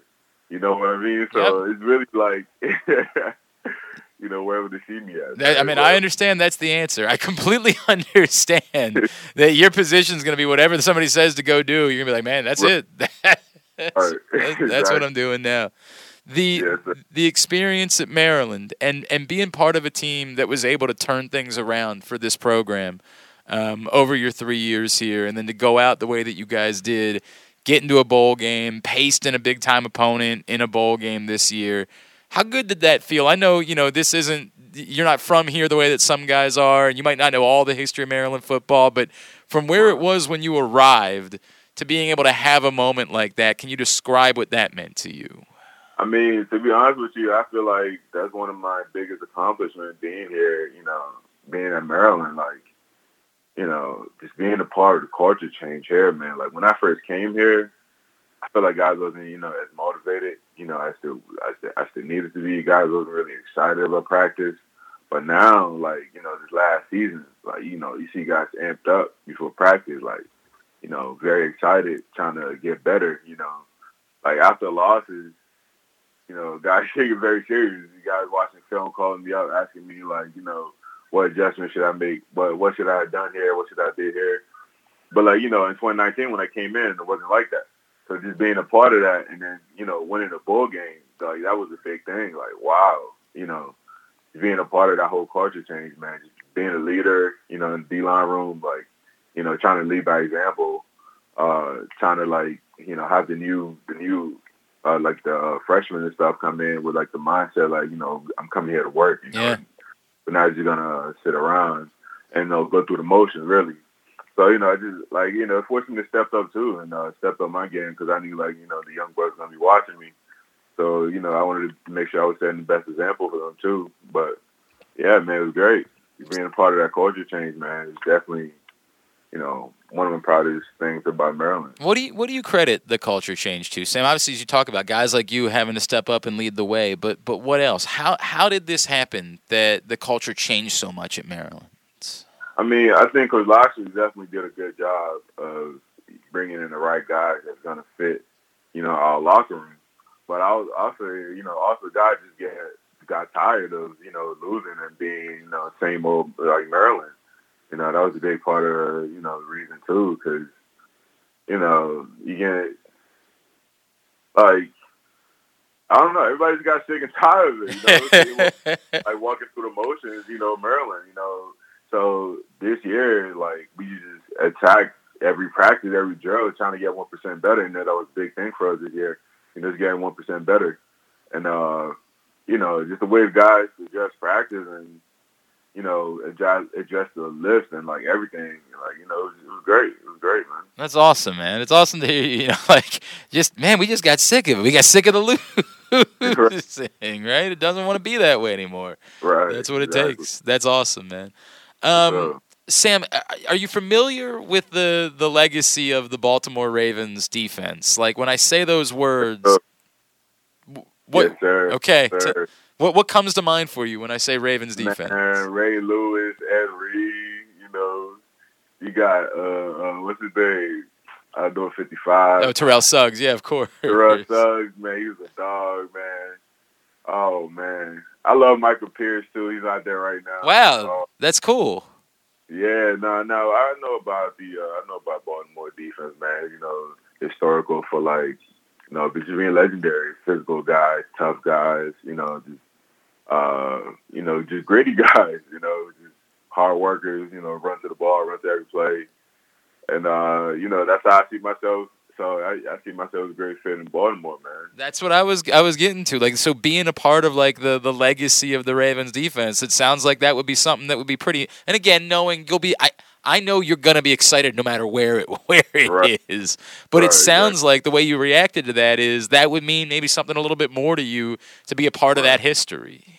Yeah, most definitely, man. Most definitely, you know, uh, a lot of a lot of great defensive guys that came out of, you know, Baltimore Ravens. So, you know, it'd be an honor to be a part of that, man. It'd definitely be an honor to be a part of that. That'd be really cool, man. That'd be really, really cool if it would work out that way. Sam, what is it that you most want? You know, uh, like when you when you go through these meetings, when you have these opportunities, what is it that you want to have the coaches, the the scouts, the GMs walk away saying about you? Um, you know, like he's a very energetic guy. You know, he's a part, he's a leader. He's a hard worker. Um, I like I want them to know, leaving the meeting knowing that they're getting a solid player. Like, like I'm the guy for them. You know, like I don't want no doubts in their head. Like, but then again, you can't really control that. Yep. But really, you know, like when I go in this meeting, when I go into these meetings and stuff, like I'm very like high energy, you know, just having a regular, regular conversation with them, just you know, just leaving it all out there, man. Just enjoying the process, just talking to them, like you know, like it's just a conversation. Like some guys go into the meeting, like their palms sweating and stuff. Sure, there's st- yeah, right. right. But at the end of the day, man, you got to be yourself. But you know, to answer your question, man, I would just say, you know, I would just say having them understand like who I am, like you know where I came from, like who I am as a person. Like you know, I'm a hard worker. like I'm gonna leave everything out there every single time, like every single play, every single snap. That's awesome, man. That's incredible. All right, Sam Okuayinonu. Um, Sam, give me an idea. Twitter, Instagram, anywhere like that. Where can Maryland fans be giving you a follow as you're going through this uh, this process this next week in your pro career? Yes, sir. Yes, sir. Uh, you give me a follow on Twitter at Okuayinonu, uh, O K U A Y I N O N U, and on Instagram at Sam dot OK ninety seven. Sam dot OK ninety. I'm, I'm, you know what? I had on my list and I didn't get. To, I meant to ask you, like, you were a kinesiology major. Where did that come from, bro? Like, what, what was, what was the interest there, and like, what are you thinking about for for the life? I mean, whenever football ends. Man, to be honest with you, I think I'm trying to do real estate. You know, after football. is, Uh, be on with this real estate, man. All right, all right. Hey man, it's good work to find, bro. It's good work to find. Hey, um, S- Sam, really appreciate you taking the time for us, dude. We are wishing you luck. It was an awful lot of fun to watch you play over these last couple of years, man. And and your you. your story is real inspiring to a lot of people of, of getting after something um, when no, nothing was ever easy for you at this point. So, uh, wishing you nothing but the best, man. Thank you for taking the time for us, and best of luck as you go through this. All right. Thank you so much for having me, man. Thank you. It's Sam Okuayinonu from the University of Maryland getting ready for the NFL draft this week. Appreciate him taking the time as uh, he's a hell of a football player. As you saw, six sacks this past season. Someone that could really help a lot of teams. All right. Uh, as I mentioned, uh, Aaron Oster joins us on Simply the Bets every Tuesday. You're going to want to be there for that tomorrow morning, 11:40 a.m. As we really put the NFL draft into focus, how you can make some money betting the draft. We'll be talking about it tomorrow morning, 11:40 a.m. on Simply the Bets, brought to you by the FanDuel Sportsbook at Live Casino and Hotel Maryland. Hour number one of today's program, just about in the books. From Ryan. Ryan said. Glenn, um, everything you're saying about Adam Jones is, of course, true. I am probably a bit more angry about it than you appear to be. It feels like just one more embarrassing blemish in a life of embarrassing blemishes as being an Orioles fan. I, Ryan, I hear you. I get it. I really do get it. I do my best to try to apply context, and I, again, the information I've got from talking to a bunch of different people makes me think this is more mistake than aggression. That doesn't make it less embarrassing, doesn't make it okay. But I am willing to just say, hey man, fix it. And as long as it's fixed, we're good. You fix it, there is there is no problem. If Adam's happy, if he's all right, then then we're all good. Move on. Next thing. Go worry about winning baseball games. Today it's awkward because it's not fixed. So just go fix it. I'm very pragmatic in that way. I'm not going to get overly emotional about something, but as I said, there will be a date down the road where if it's not been fixed, I'll I'll give you my hellfire and brimstone. Now you know about it. Now you know it's a problem, so go fix it. You do that, we're good. Issue is they haven't always fixed their issues. And in fact, I just found out that our next guest still holds it against them that they let go of John Miller all those years ago. We are really excited as we transition into hour number two of today's show. Of course, We Own This City debuts tonight on HBO. And our next guest got back on the David Simon train for We Own This City. He plays police commissioner, former Baltimore police commissioner Kevin Davis. Um, he is outstanding, and of course, you remember him as well, Sergeant Lansfield from The Wire. It is a pleasure for us to welcome into the program for the first time Mr. Delaney Williams, who's with us now here on GCR. Delaney, it's Glenn and Paul in Baltimore. It's great to chat with you, man. Thank you so much for taking a couple of minutes for us. Hey, Glenn and Paul, thank you for having me. So My you pleasure. you really have not forgiven the Orioles for John Miller still to this day. No, no, I mean I, I, I, I haven't, and you know what has salved the wound a little bit is that uh, my Washington Nationals are World Series champions. So you know, uh, Yeah. But let me tell you, this is this is the way it happened. Uh, I, I, I was born in Washington D.C. I grew up here uh, in the '60s, and I was a big Senators fan. In 1971, I had broken my leg, and I went down to the field on picture day on the last season before our Senators were stolen away again. and I got my picture taken with Frank Howard. He put his Okay, arm around me. all right. said, Hey, Tiger.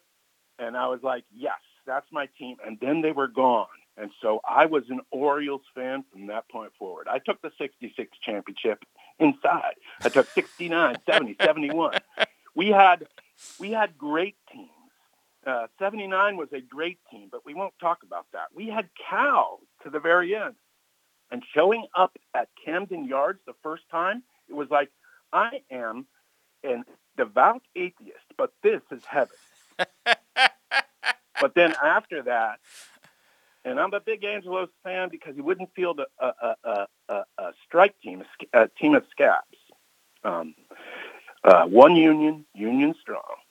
But everything else has been kind of scary and Not great. Yeah, it has not been great. Yeah. It has been a very difficult time period. You are not wrong about anything. And by the way, I also don't blame you. Like I've talked about this before. There are plenty of Capitals fans in Baltimore. I am not one of them, right? But I I'm would like to hear that. I would like to hope. It's I, I don't hate them. I don't have anything against them. I'm just you know I don't associate the same way, right?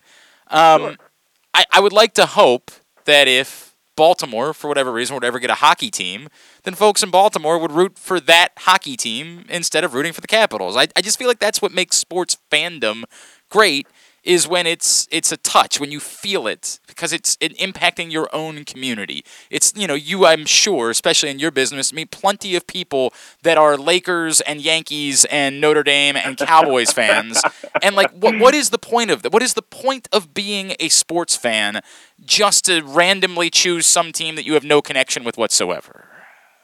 Yeah, I don't know. I, I I've done that with uh, the Premier League today. Uh, Crystal Palace, my Okay. team, is going to take Leeds and spank them. Um, go you Palace, go you Glaziers, up Palace. But um, more to the point, in Baltimore, you did have a hockey team. I think it was an affiliate of the Capitals. That is I true. they The were called Skipjacks. The Skipjacks. Yes, they used sir. Play downtown. Yes, sir. So I'm thinking you should lead the charge to bring back Bring the skipjacks home. Baltimore I am for it. We got it. They're, they're redoing the arena. They're remodeling the arena. They need a tenant. They need some more dates filled. Let's go. You know what, Delaney Oh, Williams? my. You've inspired me this morning. Let's make this I happen. think this is the way we're going to go. He's the second person to put that on your shoulders It's in the true. last few You know what? That's actually a really good point. There's. I have had some requests. All right, fine. I got. Boy, this is It's a burden. destiny, brother. I've got to make it happen. Delaney, I'm so glad to talk to you, man. Um, and not just about uh, how thick Josh laid the accent on in the show. We'll get to that later on. Um, the, the show is wonderful. I got the opportunity last week to, to sit down and binge it all. And we all knew it would be wonderful. And to me, that's almost what I feared the most is like our expectations for this show because Justin's book is so good, and because it's David and it's so many familiar faces to us. I worried that our expectations were so sky high. Did you almost have any concern, any trepidation, getting back involved, saying? Hey, people are going to think this is going to be The Wire, you know, the greatest show in television history that's a really high standard. Were you almost worried about getting involved with this project because of that? Oh, absolutely not. Okay. I mean, you, you never think about it that way. That doesn't make. I, I understand it, and I knew that was a concern, and I know that's a concern for the producers, but they don't care, and I don't care. It has nothing to do with The Wire. Um, this is Justin Fenton's brilliant book. Yep. Uh, brought to life.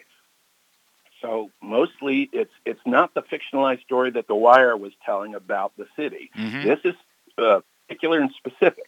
It is indicative of the kind of stuff that's 20 years later the same in Baltimore and in many major cities.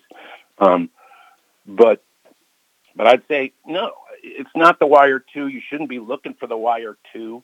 Um, I'm not playing Jay Landsman. I'm playing uh, the uh, Deputy Commissioner and then Commissioner uh, Kevin Davis.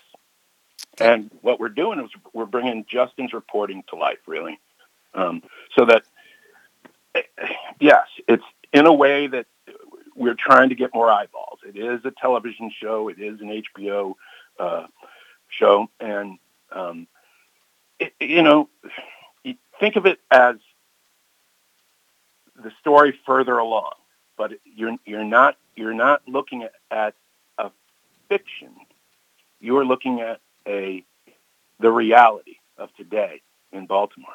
And the the people of Baltimore, I, you know, I ran into folks who were like, "Yeah, I know this guy, and I know that guy, and I know Mhm. this guy," and I had the Mhm. chance, graciously and generously, uh, Kevin Davis agreed to have lunch with me and share his uh, uh, his perspective on the events of uh, uh, surrounding the Freddie Gray uh, and and the Gun Trace Task Force during his tenure there. Um, so I want to thank him in particular. But uh, you know, watch it for its own. You know, you're going to you're going to watch this show because you know that you're going to get something you don't expect, something you don't see anywhere else, and and as David Simon uh, says. Uh, we are the PBS of HBO, so watch it for that. Um, uh, you know, you mentioned obviously you got to know Kevin. It, look, there are a lot of questions that I think both the book and the show are demanding of us. I've talked before. Like, I think one of the questions is how corruptible are all of we, right? Like, I think that's one of them. But I think in particular, there's a question that's being demanded by both, which is how could more people not have known? And you in particular, especially in your role, and there's one scene, and I'm not going to try to give too much away about it, but it it feels like some of that is coming out. Did you find yourself asking the same question as you dove into the character, as you dove into the story? How could this have been going on without more people knowing? Do you have doubt about how many more people might have known? Um, I don't know. I don't have doubt about how many more people might have known. Uh, I think many more people knew, and many more people always know. Yeah. And occasionally it takes the courage of the individual to have that story break out. And usually it takes the courage of the electorate to make the change and, you know, and to protect from. Right now, we're watching a, a, a lot of effort being put into uh, not having free elections, Mm. uh, not having uh, correct information out there. Mm. And um, I don't know. What was the question again? I I went off on a tangent. No, no. I, I, I, by the way, I share your frustrations. Yeah. yeah, I share them quite well. No, just about how many more people could have known, and, and, and how you convey that part of the story that it's it lingers over as much as the story is about Wayne Jenkins and the GTTF. The the second and, and Sean Suiter, of course, the secondary part of the story that we are still struggling within this city, and the years that have followed is you know how many more people could have known how corrupt is all of this and and how do you convey all of that because that's clearly such a part of the story for this show Well, I, I, I think that um, Sean Suiter's the perfect example. Yep. Um, he's the perfect example of no matter who the viewer of this story is, they can put themselves in his position. And I think the same can be said of all of the individuals on, from Commissioner Davis to uh, every street officer in in the gun trace task force to every police officer in the city and every every member of the community can look at Sean Suiter's situation and say, "What do I do?" This is, for him in particular, a life and death question. And for everybody else, it's about your entire life, I think, you know, and how you live that life. So uh, we get to see that not everybody steps up. Yep. Um, we hope that we would step up. A lot more people um, know about it, and we hope that they will step up. What you, sir, are able to convey as an actor with something as simple as a facial expression, with something as simple as a sigh, is incredibly powerful. Can you? Obviously, you are an actor, right? Like, so we know it's your it's your art, it's your gift, it's what you do.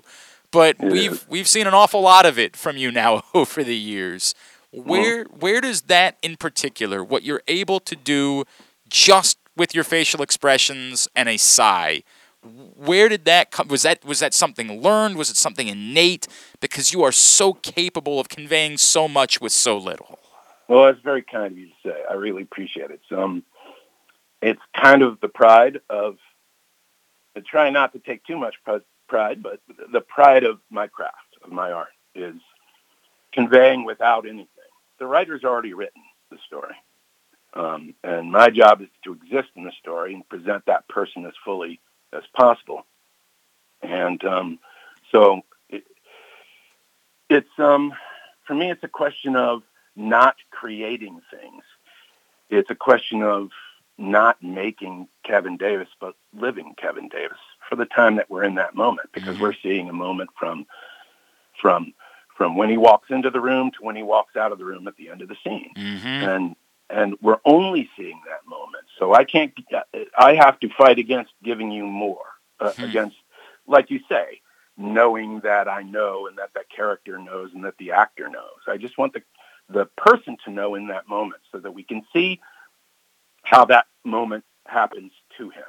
And then you get to see, especially in the in the medium of, of film and television, you get to see pretty close exactly what he's thinking. And the actor, I feel like, if the actor isn't thinking what he's what the character is thinking at that moment, then you can see it as an audience member. So that's the way I go about it, anyway.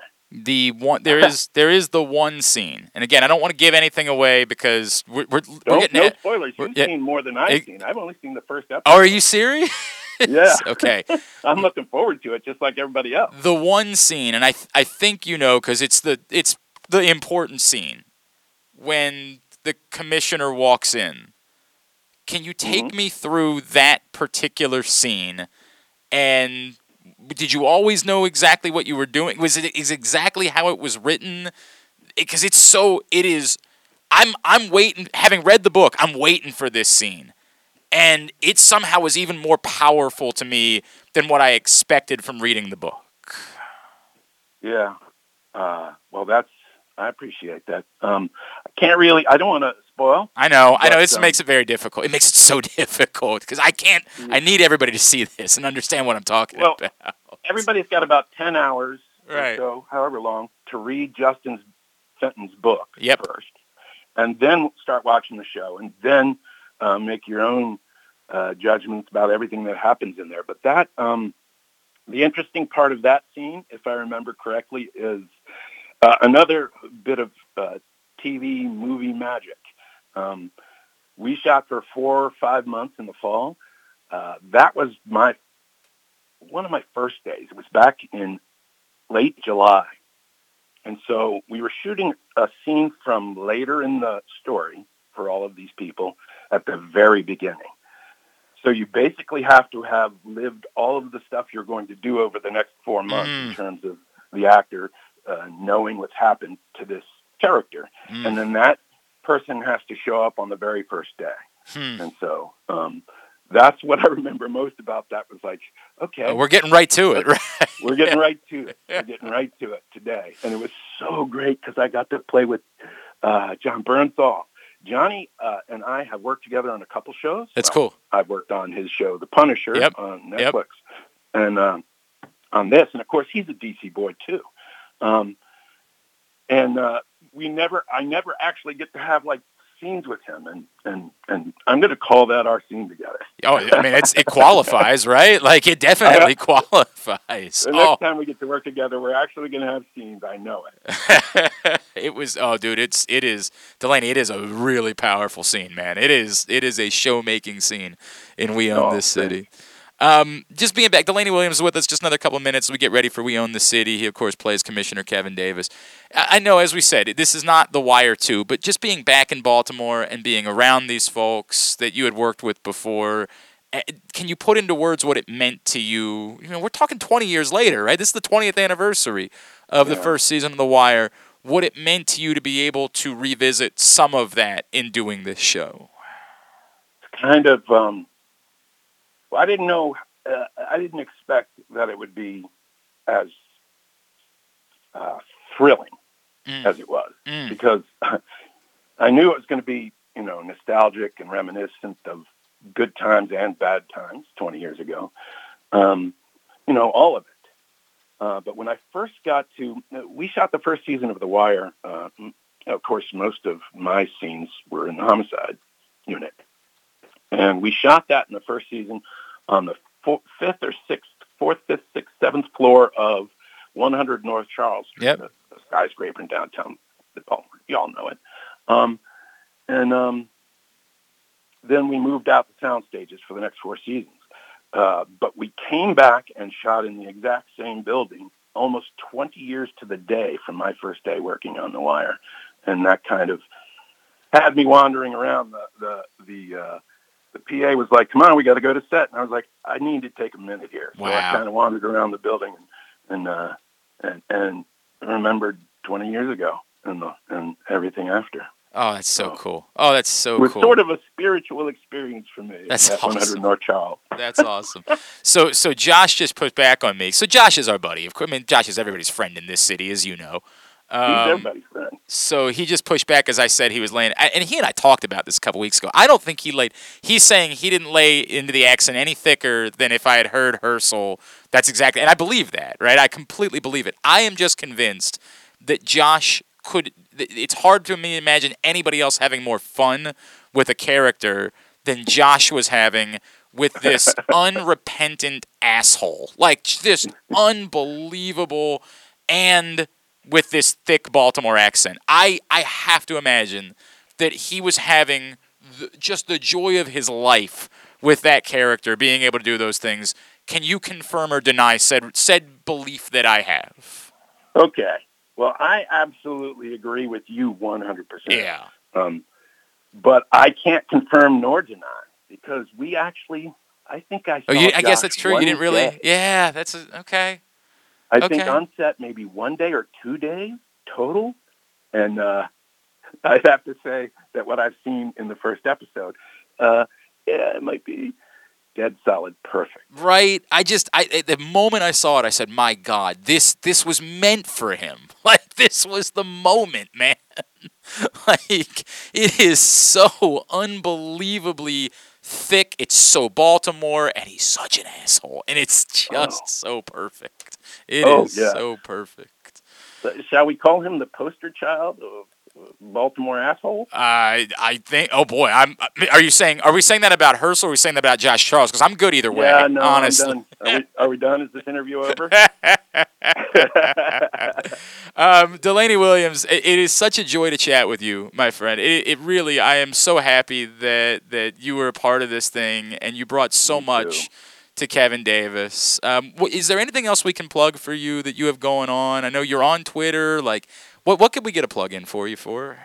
Oh, let's see. What am I doing? Oh, you know what? I'm working Trader Joe's later today. I got a shift there. But after my shift, I'm going to be live tweeting on Twitter During the Uh, show, uh, okay.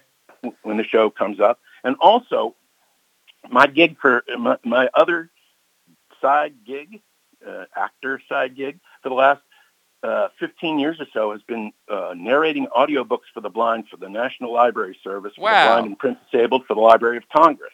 So please spread the word about uh, that program. Wow, that's really cool. That's a really cool side hustle. That's very, very neat. At Delaney. Yeah, it makes me feel good, and uh, you know, it's a side hustle as well. Oh, I mean, everybody's got to work. I get it, man. Like Yeah, even and it's amazing. I even mean, you talk about Trader Joe's. They've been doing free books for the blind for 50, 60, 70 years. I think, Wow. out of that studio. Wow. Wow, that's powerful. That's incredible. At Delaney Williams on Twitter, that's how you follow him. Delaney Williams, thank you for taking the time for us this morning, my friend. And and truly cannot tell you how much we enjoyed the show, your performance, and we want to do a big uh, a 20th anniversary celebration later on this year. So we're going to be in touch with you because we're going to do a big Oh, week please, yes. celebrating the Wire, if you, if that's all right. Absolutely. Thanks. And it was a great pleasure speaking to you, to Thank you. today. And everybody watch the show tonight. And if you don't watch it tonight, watch it soon. It's streaming all the time, I'm pretty sure. Uh, yeah, it'll be right up on HBO Max, right? I'm almost certain of that. Absolutely. Thank you, Delaney. Thank you. Delaney Williams. Again, plays Commissioner Kevin Davis in We Own This City, which debuts tonight on HBO.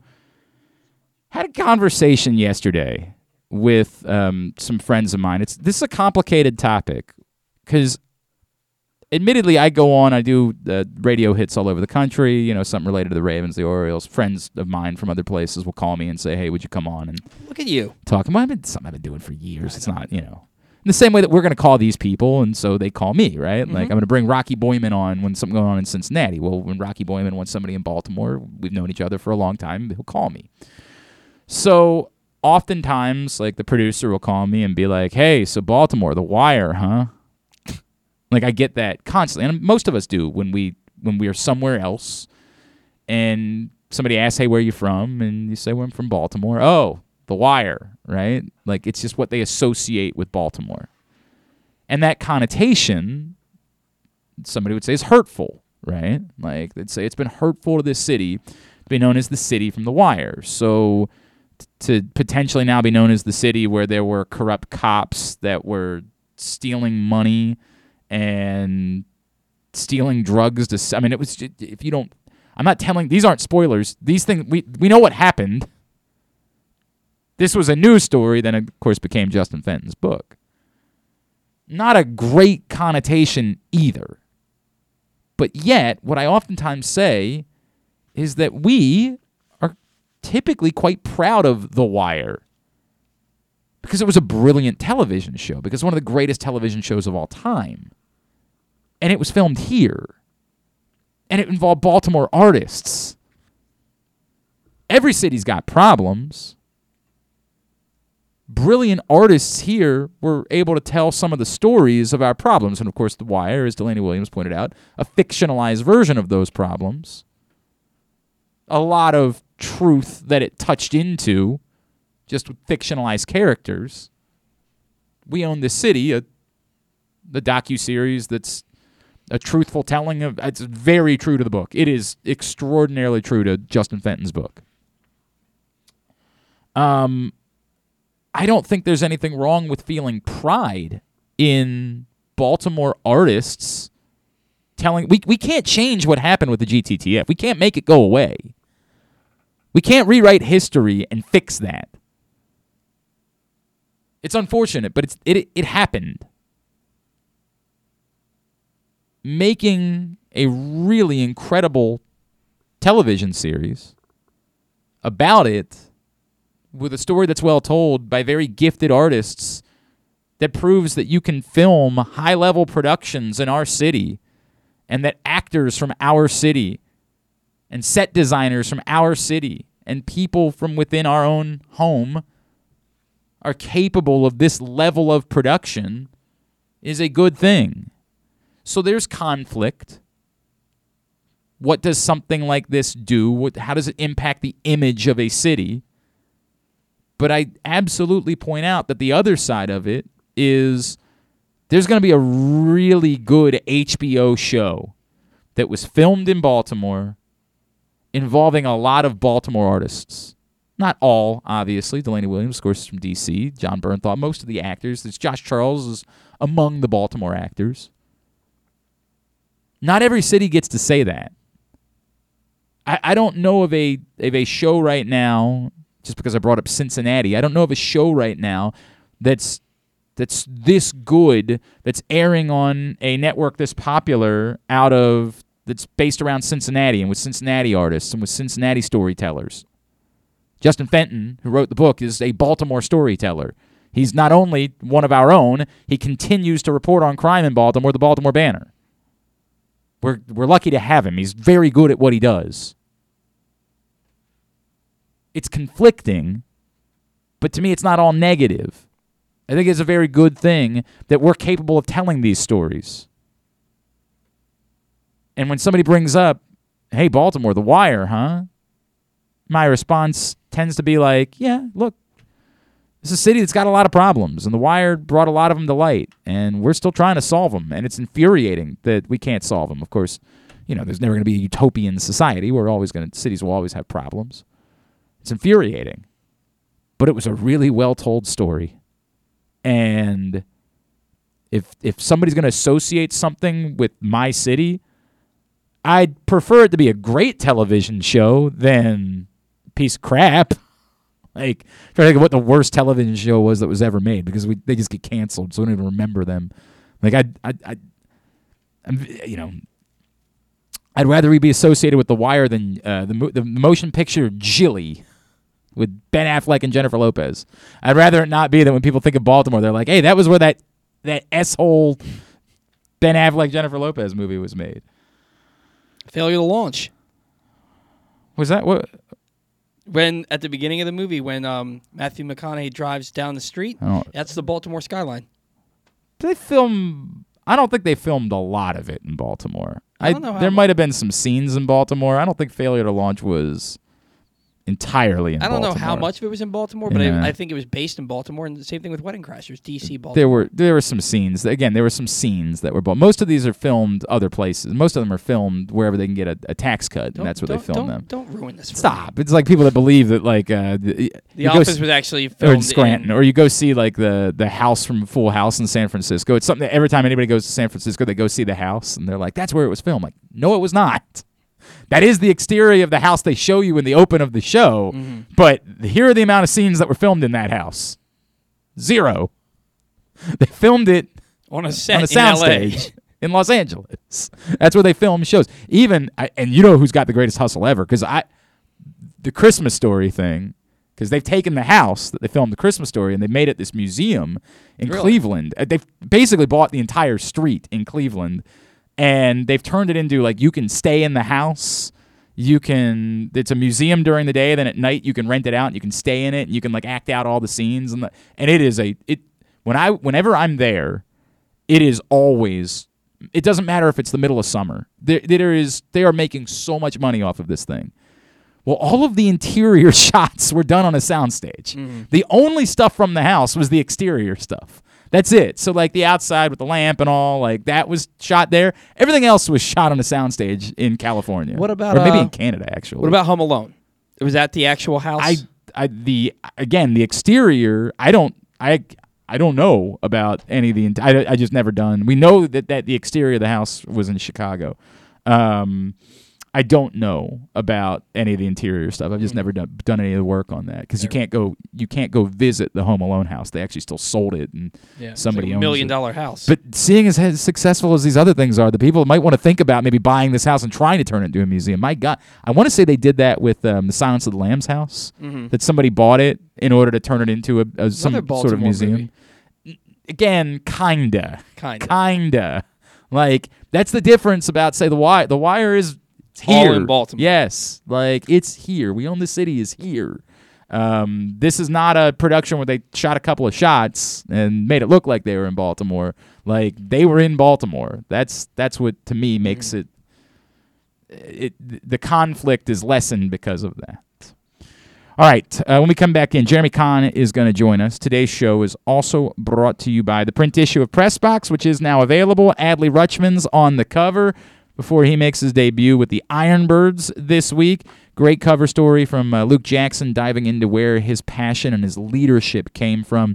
Uh, a lot of conversation with Adley, with his family. I'd encourage you to go read that right now. Pick it up free at your neighborhood Royal Farms, any of the hundreds of locations around town where you find Pressbox, or read it all, pressboxonline.com. Jeremy Conn next, Glenn Clark Radio.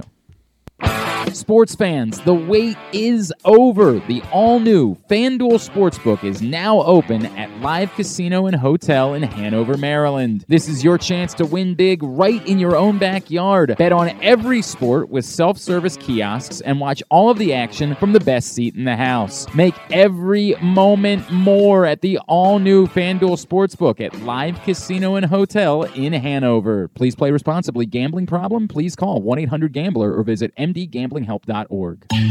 That first sip. That first bite.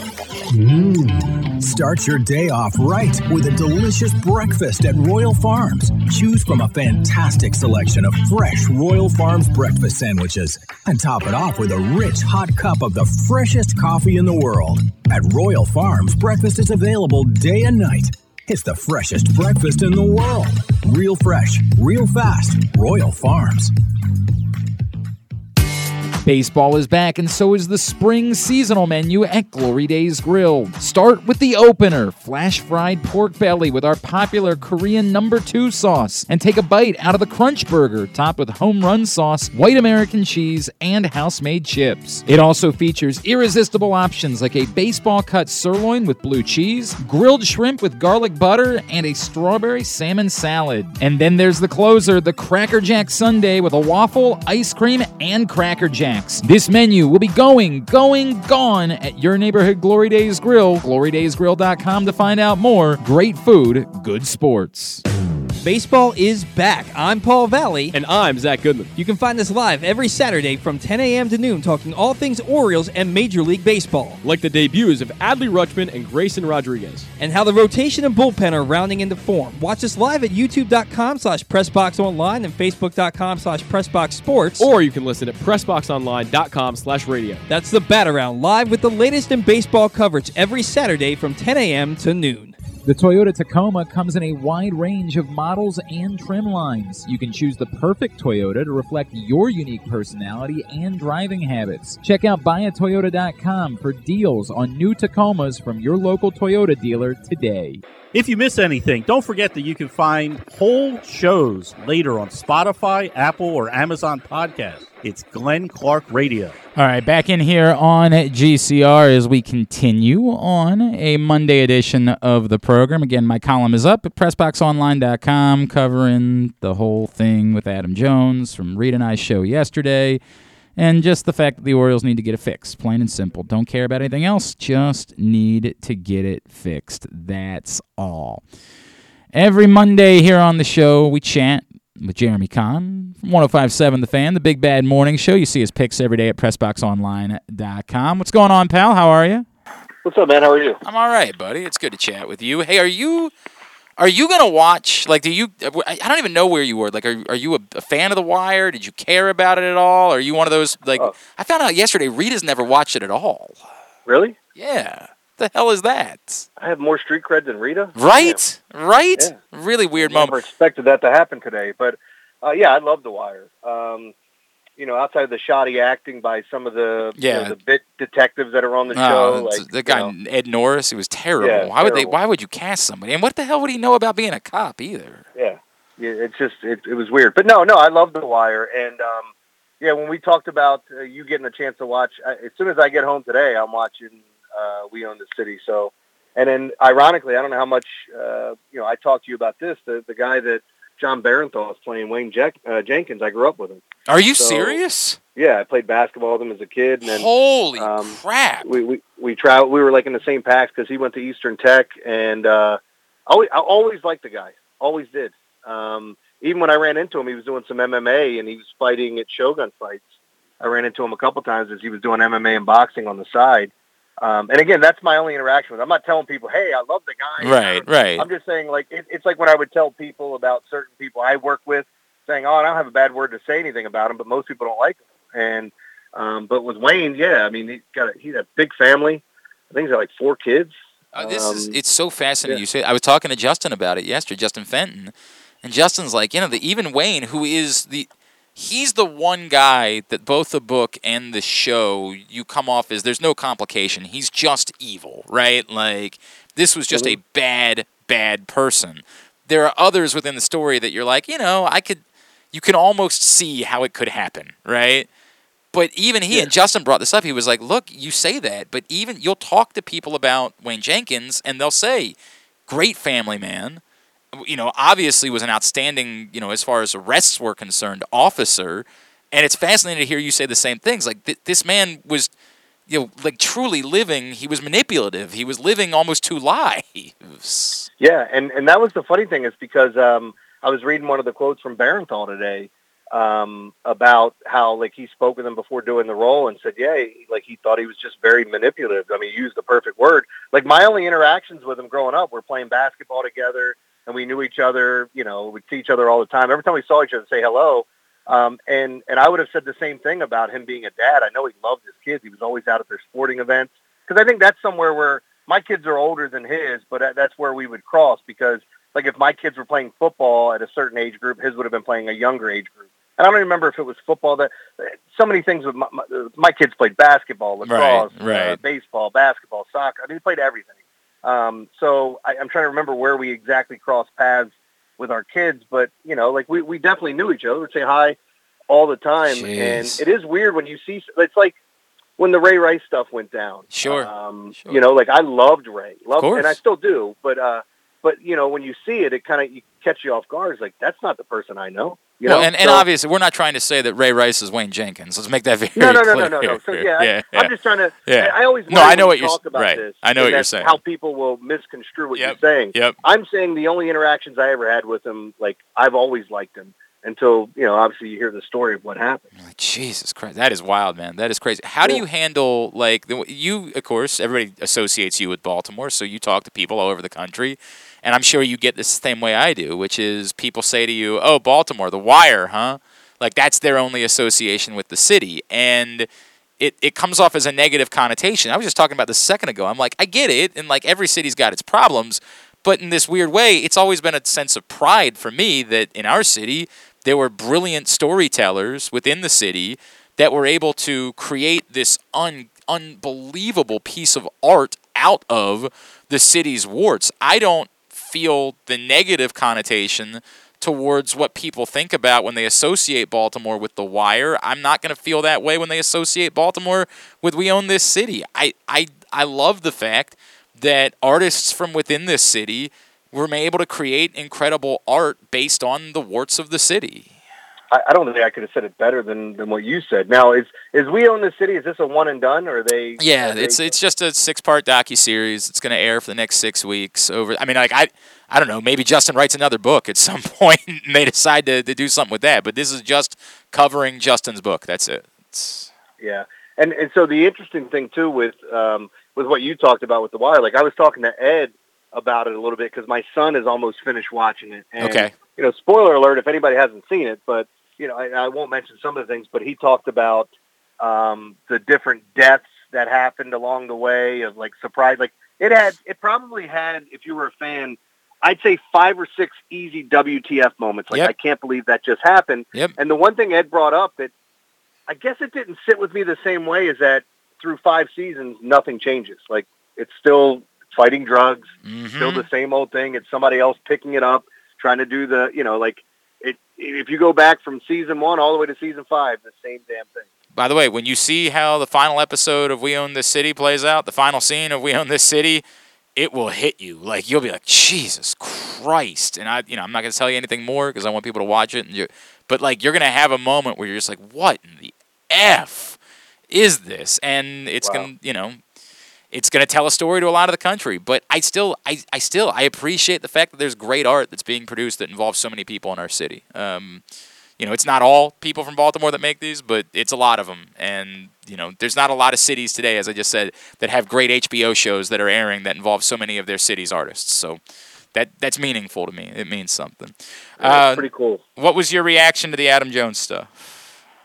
Well, yeah, I mean, you guys kind of making headlines right off the bat, man. Um, I, I boy, we, we definitely set the bar way too high, Jeremy. I, I, I felt that I said that to Rita afterwards. I'm like, people are going to think this is what we're doing on the show every week, and next week we're just going to end up talking about like, you know, uh, boobs or something. I don't know. You know, like I'm in. Yeah. So, no, what, yeah. What are you doing no. at three o'clock next Sunday?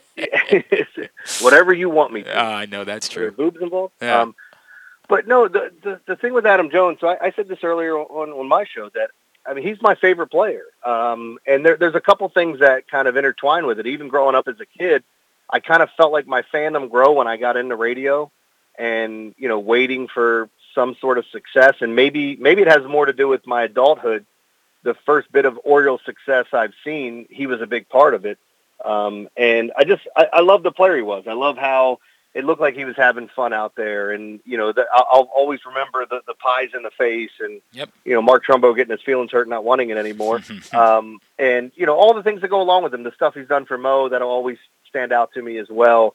But he's been my favorite guy. And it's kind of, it just sucks to hear that, you know, your favorite team didn't reach out to a guy that ultimately I think is important in Orioles history. So, Plus, he helped get rid of that douchebag Erik Bedard. So that's he's always you know what I, you've never you have you're never letting that go. By the way, Jeremy. If there's one thing to know about Jeremy, it's that when we talk in 40 years, he is still yeah. still going to have something to say about Erik Bedard. Well, and the the funny thing is, like I threw my back out Wednesday lifting my my grandfather out of a wheelchair, which is it.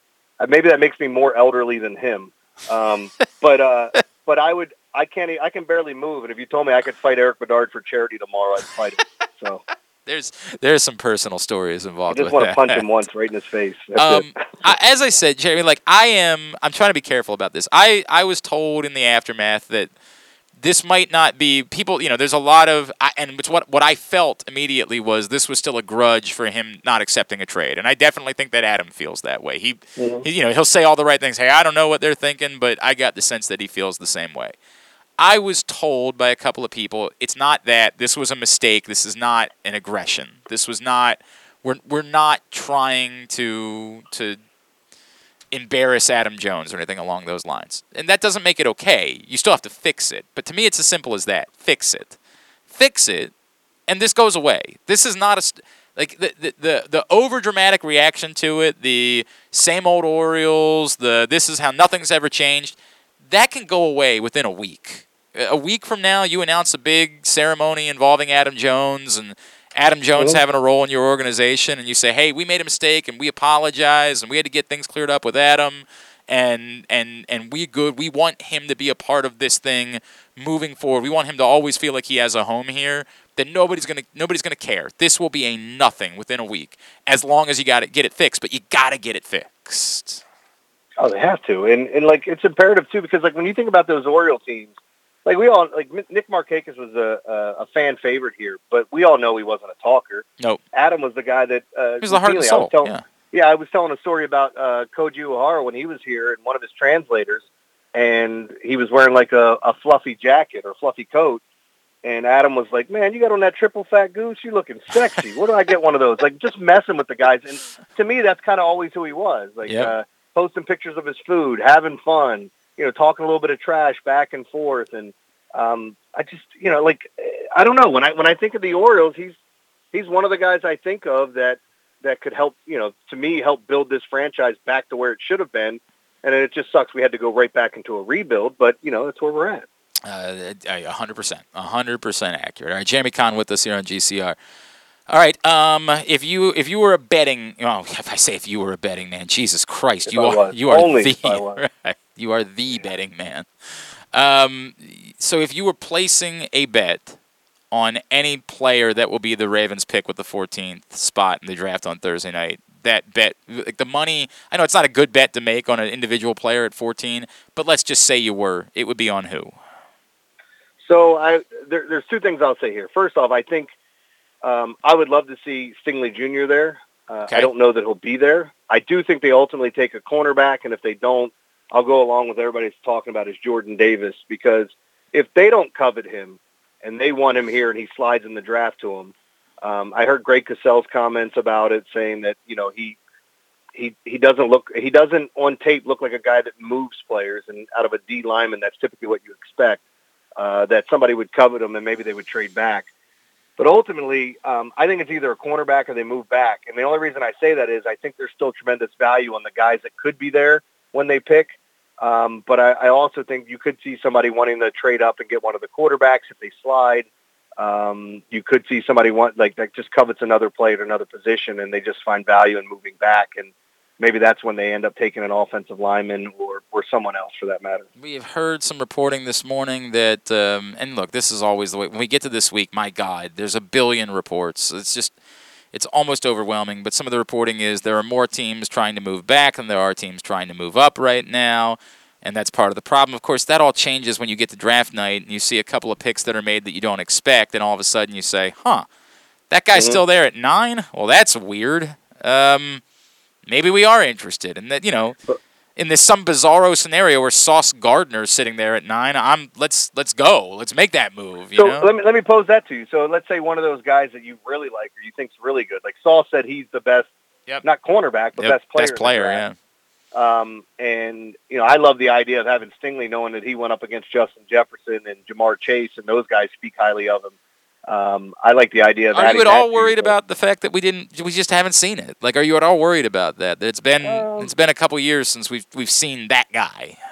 No, because I, I, I mean, we heard it all before about some of these other guys. Like, you know, people said the same thing about Chase for sitting out a year. It's like, I don't know if he's as good as some of these other guys I got a chance to see. And, um, you know, even, even other players in the draft that slipped for whatever reason. But, uh, I'm, I'm not worried about it because I, I, I just, I think he's unbelievably talented and that's the guy I'd like to see come here. But, um, you know, and, and when we start looking at some of the other players that could be there and things that they could do, I think there's, a tremendous amount of options uh, for them. But I was going to say, if one of those guys slides to around 10, uh, whether it's a pass rusher, cornerback, what have you, would you be, Yes. if you were in Yes. charge, would you be willing Yes. to move up? Yes, Yeah. one thousand percent. And I, you know, I, I would too. I, I there's two things here. I am having those nightmares that 2016 draft where they had the five fourth round picks and everybody raved. The, the, Todd McShay said it was the greatest fourth round in the history of the NFL draft, and they got I mean they got Tavon Young, and that's it from Yeah. that fourth round. It was abysmal how that fourth round played. I mean Alex Lewis was helpful for a second, um, but it was all everybody just constantly wants to tell me about how oh this is perfect for the Ravens. Look at all these fourth round picks they have, and it's not to say they haven't ever found good players in the fourth round, but what are why are we pretending like this is a thing? Why are we pretending like you're better off having five fourth round picks than you are having two second round picks? What Yeah. what is that bit? Like what? I, and I know the answer. It's we want to prove how smart we are and how many things we know. But like it's so easily disproven by like every ounce of fact that has ever existed. We know you can find more players in later rounds. We also know you're more likely to find good players in the early rounds. It's not hard. Why are we so obsessed with the idea of five fourth round picks? That does nothing for me. Yeah, it, it'll never it'll never be the same for me. I, I understand it a little bit more when you have this unbelievably deep draft. But that being said, I still would rather have the two twos than the four, you know, or the Yes. the five fours or four fours, whatever it may be. I'd rather have uh, players where, and that's what I'm saying. Like if the Ravens covet someone of any year in specific, when you have your quarterback still on his rookie deal, this is the year I go make a move to find to get my guy if I think he can be an impact player. Do you have any feel whatsoever? What is what is it that you think we've learned through the first now week, week and a half of the NBA playoffs? Uh, well, the Celtics are for real. I think Yeah. that's the one thing we know. And just like last year, it seems like this this is uh, kind of becoming um, a situation with guys getting hurt. There's so many really really good players that got hurt, um, and on top of that, there's there's a bunch of situations where you look at matchups, and matchups will be uh, they're going to be key, going to be ultimately important of who you get. And I just think the Western Conference is so freaking wide open. Like everybody's going to look at the Warriors being up three one, and they'll close out that series against the Nuggets. I'm not worried about that. Yep. But but at the same extent, you know, I just think I think they're good, not great. There seemed like there was a little frustration last night on Klay's face There definitely Um, seemed to be some frustration on Klay's face. with Jordan Poole and not passing the ball the one time, especially when he was the hottest guy on the floor. Yeah. Um, you know, so there, there, there there's options there. But if if Luka comes back and can be healthy, and although I, I like the Utah Jazz tonight, uh, and he's hundred percent, I I just think the Mavericks are a problem, man. Because you look at the teams, Memphis. I don't think they're scaring anybody, and I still think Memphis is a year away. Uh, they're a good team. I wouldn't shock to see them get there. Uh, your poor Suns, they every year They- having all these they- opportunities, and Devin Booker goes down. They and they stink without Devin Booker. That that's the alarming part about it is that I I knew that they were in trouble, but I didn't know how bad they were without. They really are either Chris Paul saves them in the fourth quarter. They just don't have. There's no There's no Jalen Brunson there. There's nobody that they can count on. It, like they're trying Landry Shamet to be that guy. My God, like there is just no other consistent scoring option. There's a bunch of guys that can shoot if they get the space that's created by Devin Booker. Yeah, and and to to your point, and I, I want people to understand what I'm saying here. There's nobody on that roster that can replace Devin Booker or even be a shadow of what he does.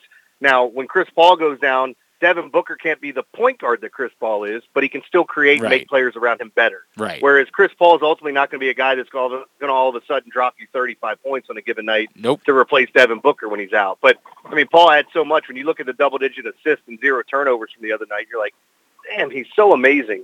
But uh, the Suns are the best team out west. There's no question about it. But the loss of Booker, I could see them getting upset.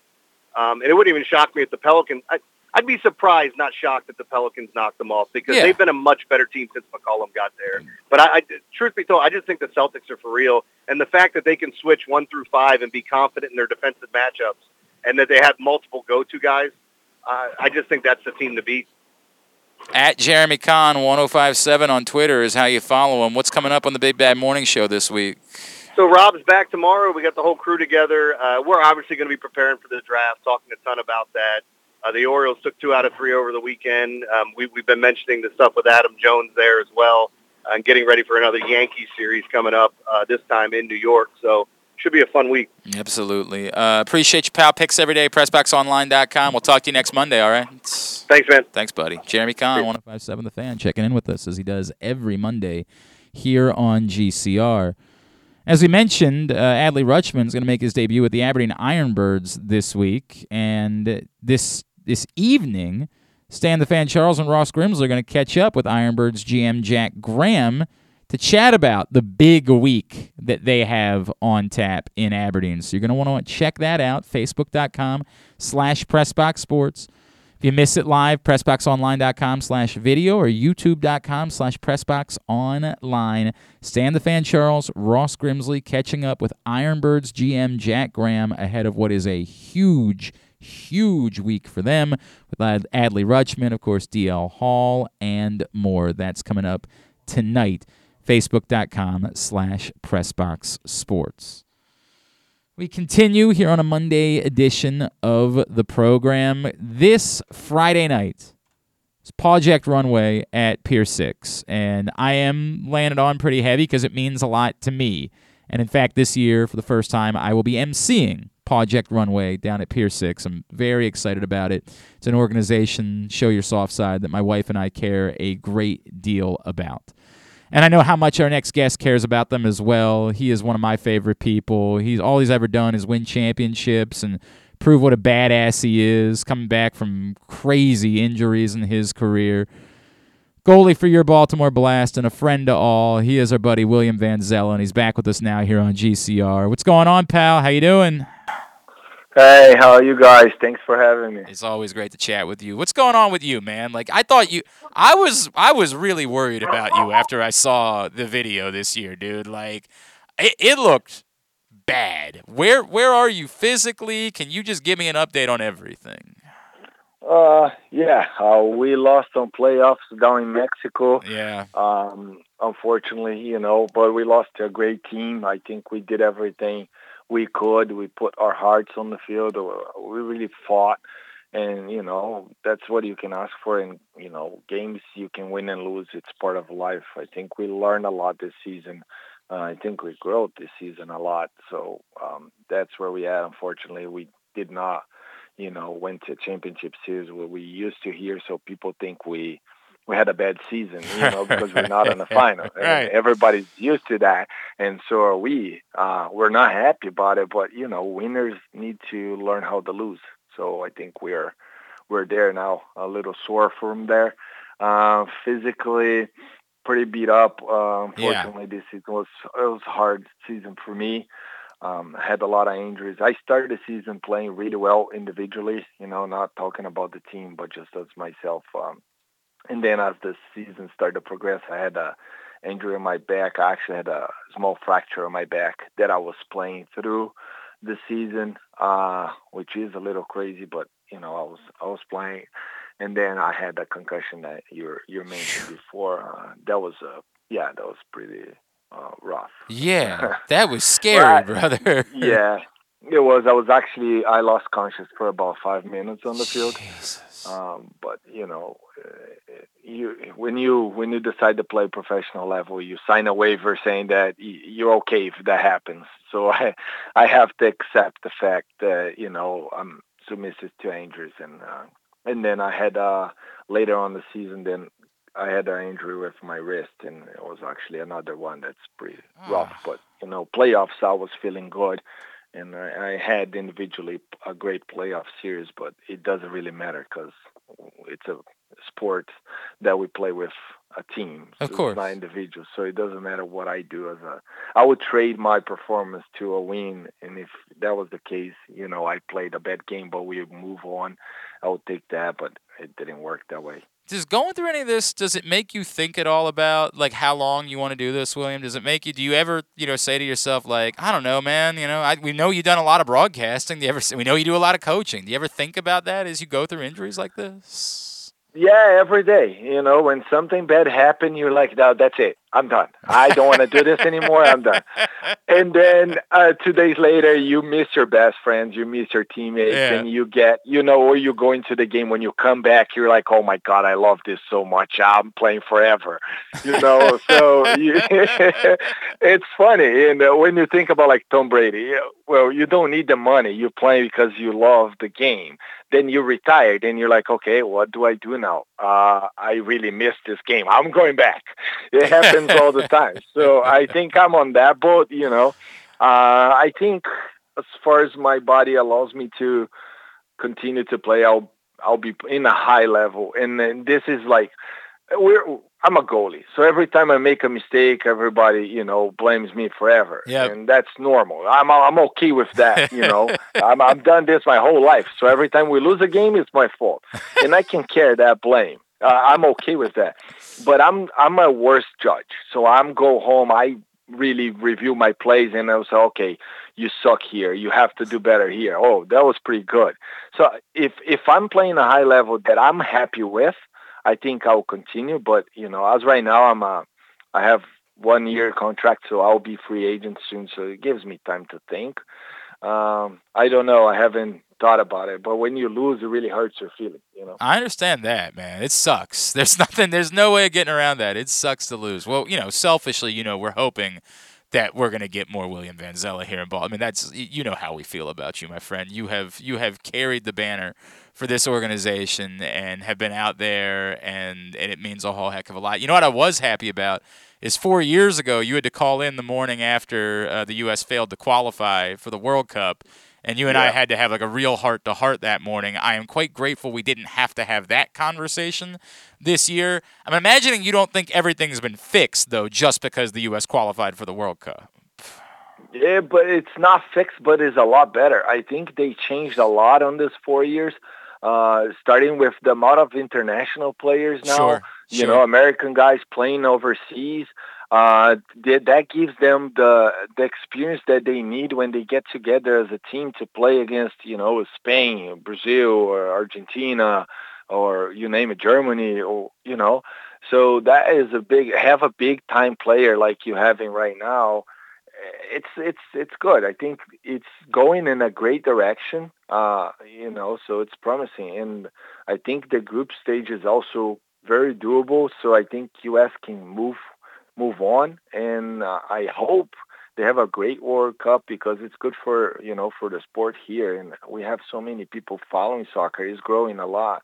So I really hope that it can continue to grow, and uh, I'm hoping for a great uh, World Cup for U.S. With the with the World Cup being in the fall, there's been a lot made about the goalies and that these guys should be looking for loans to be playing somewhere this summer in in heat, right? Like and not be playing exhibitions in you know Miami that nobody cares about, but playing real games somewhere in order to keep these guys sharp. Whether it's going to be Zach Steffen, whether it's going to be Matt Turner. What do you make of that? That that maybe these guys shouldn't necessarily be playing for the their you know the Premier League clubs in the summer, but instead should be loaned back to maybe MLS in order to keep them sharp going towards the fall and the World Cup. It's it's uh it's a hard one because it will be the first time ever, as far as I I can tell. You know, different time of the year. Yep. Uh, for the World Cup, so it changed the scenario, and uh, you know, uh, it's it's a tricky one because once you go to MLS, uh, it, it drops the level of players you know, drastically, and that's not good. But then they will be playing the whole time, which gives you a lot. So it's a kind of 50-50. Mm-hmm. If it was me, I would not change. I would stay in Premier League Okay. and not not change anything personally. But such a it's a hard decision to Right. be honest. I I would I would stay put and continue to train with my training and have my routine on my club and and not change anything.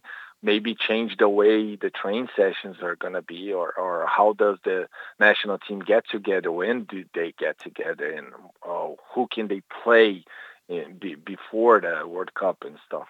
Uh, that's what I would like lean towards. That's an interesting thought. It's an interesting. I, and dude, there is no correct answer, obviously, right? This is, as you point out, this is unprecedented, right? Like what we're doing, we have no idea. How do you best prepare for a World Cup that's being played at, at, at Thanksgiving? Like it's just a crazy thought that we've never dealt yeah, with before, man. yeah, it's crazy. It's crazy to think about the day after Thanksgiving. I think. It's Oh, it's gonna be a hell of a day. Yeah, no doubt. Yeah, it's gonna be a I hell hope of a day. everybody watching. Yeah, so that it'll be cool. All right, William Vanzela, I know how much Show Your Soft Side and Pawject Runway have meant to you over the years. Can you give everybody your backstory about how you originally got involved and being an animal lover and why it is that you continue to be so supportive and so involved with this group each and every year?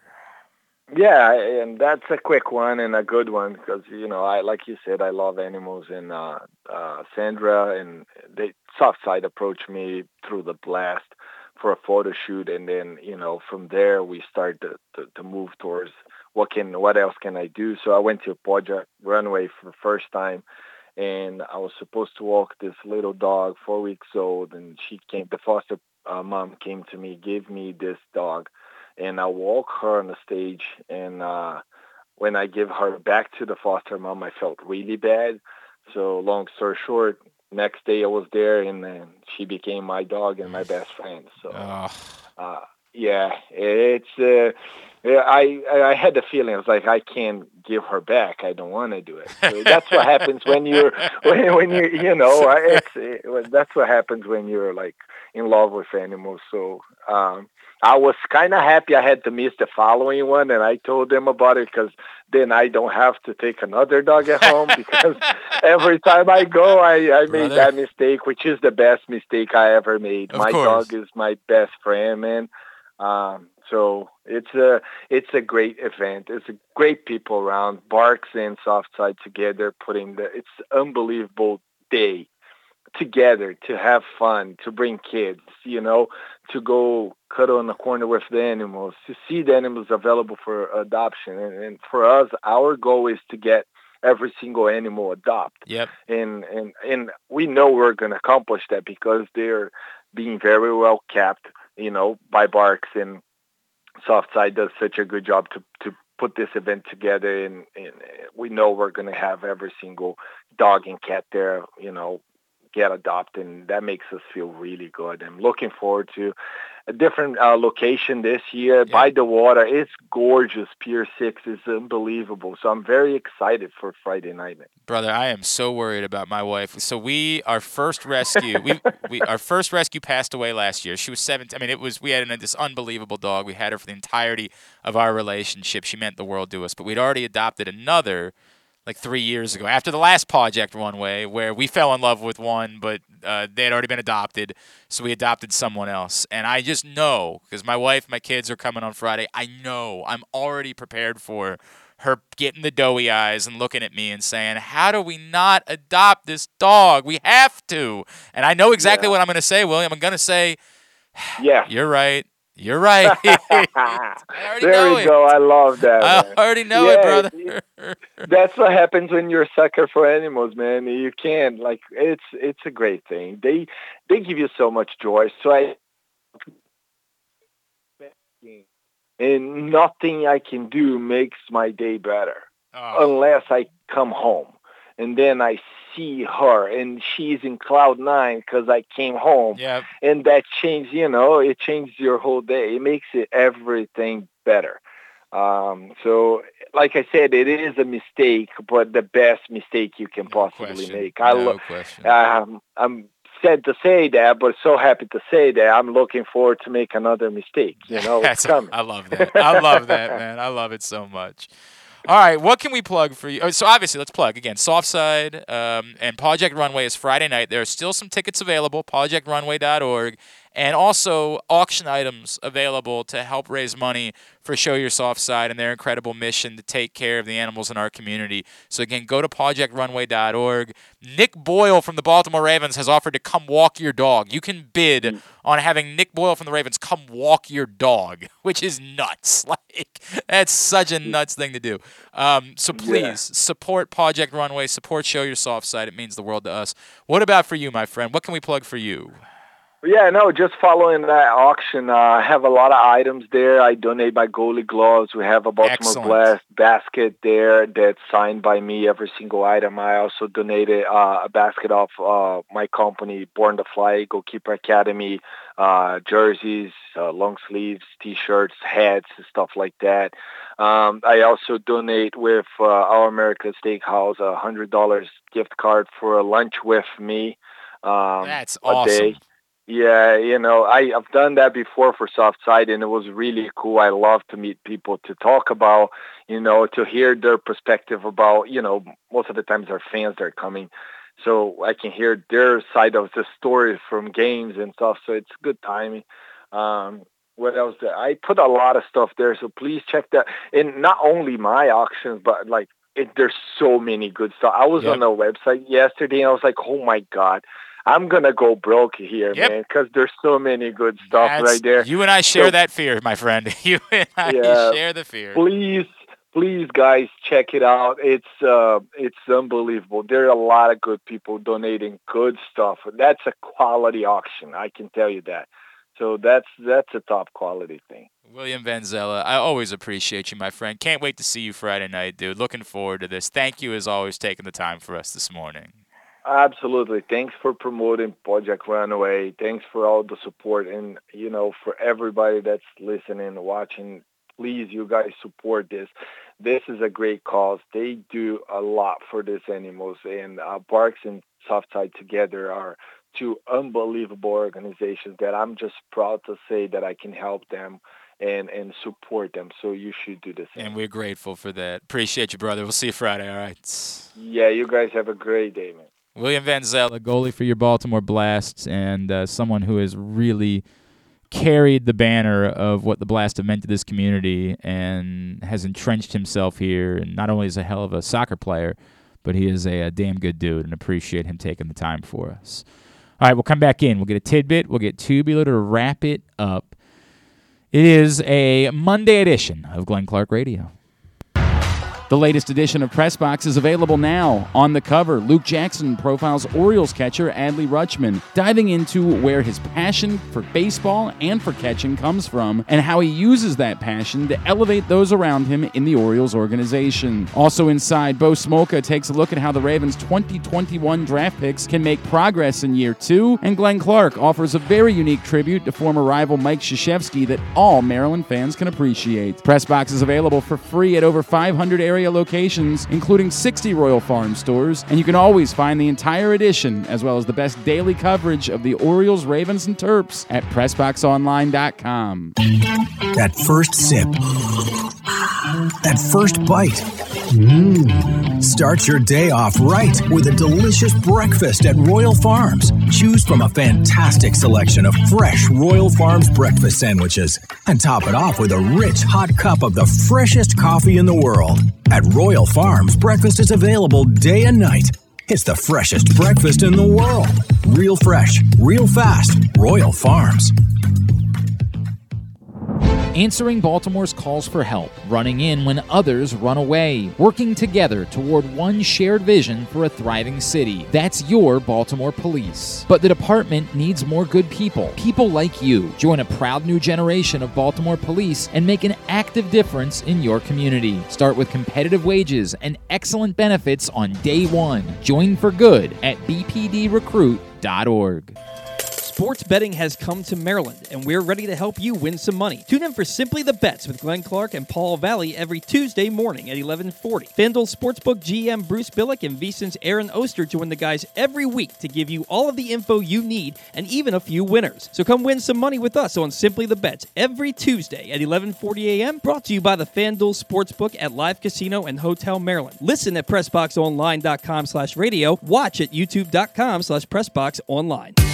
Baseball is back, and so is the spring seasonal menu at Glory Days Grill. Start with the opener flash fried pork belly with our popular Korean number two sauce, and take a bite out of the Crunch Burger, topped with home run sauce, white American cheese, and house made chips. It also features irresistible options like a baseball cut sirloin with blue cheese, grilled shrimp with garlic butter, and a strawberry salmon salad. And then there's the closer, the Cracker Jack Sundae with a waffle, ice cream, and Cracker Jacks. This menu will be going, going, gone at your neighborhood Glory Days Grill. GloryDaysGrill.com to find out more. Great food, good sports.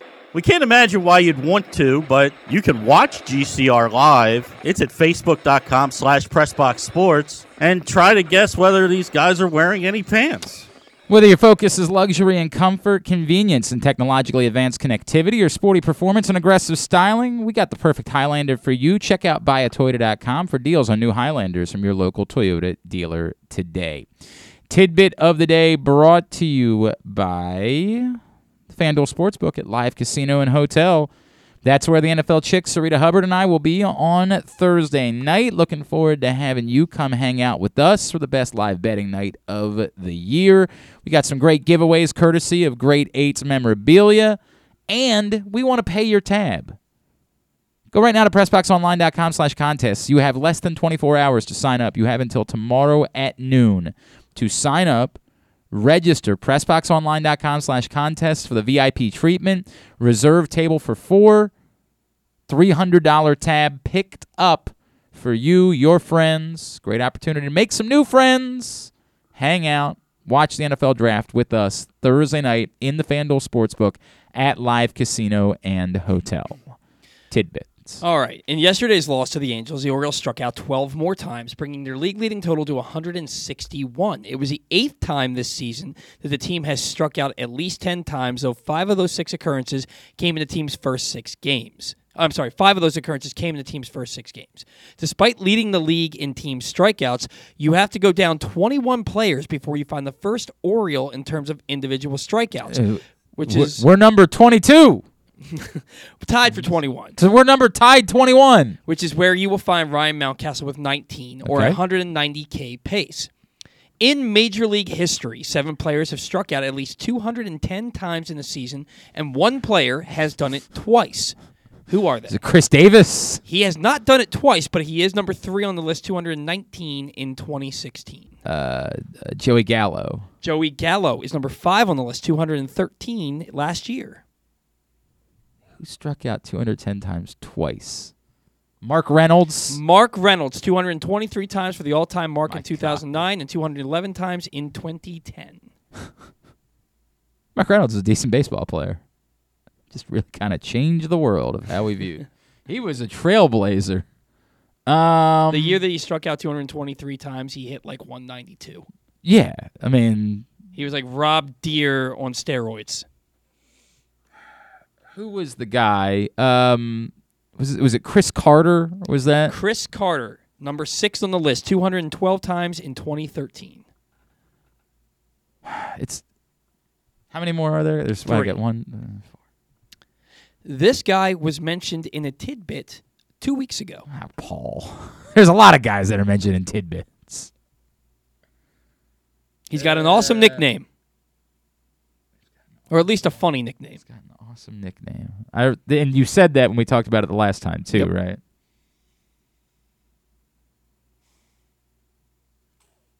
Uh, was it?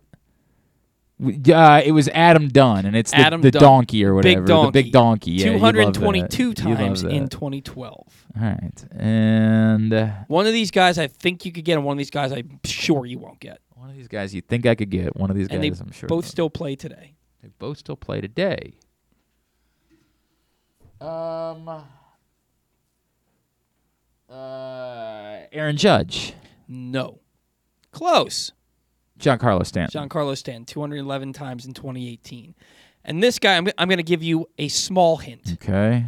He was a former Red Sox top prospect, but he no longer plays for them. Moncada. Yep. Wow. I, I did not know that he struck out that much. yeah, because he's known for having a really good bat. Struck Yeah. out 217 times in 2018. Although I think that was his rookie year, so that's. Has he struck out that? How much has he struck out since then? Uh, I did not think of Yo Moncada as a strikeout guy. Neither did I. Um, I can look that up for you real quick. Moncada. Yoán Moncada struck out in 2020 was 2020 wasn't a full season. He struck out 154 times in 19, 157 times last year. So he has definitely improved upon those numbers. Mm-hmm. And he raised his batting average. In fact, the year after he struck out 217 ti- 217 times, he hit 315. Yeah, he's a he's a good hitter. He, He, went from but he was he hit 235 and then he hit 315. Right. Now last year he only hit 263, but you know, got on base at a 37 he got on base at a 375 clip. He's think- doing okay. Yeah, I mean 20, 2018 was. I mean, he'd only played in 62 career games Yes, before that, yes. so you can kind of excuse that. Although in fairness, he struck out 270 times in 149 games. He didn't even play all 162, and he struck out 217 times. That's true. All right, very good. Uh, Tubular, brought to you by the Baltimore Police, who are still looking for folks. Join a proud new generation of Baltimore Police. Make an active difference in your community. Start with competitive wages and excellent benefits on day one. Join for good at bpdrecruit.org. Here's what's coming up tonight, totally tubular wise. Not a lot of sports balls as the Orioles are off this evening. There are three NBA playoff games tonight TNT, Celtics, Nets, game four at 7. No Ben Simmons. So sad. So, so very sad.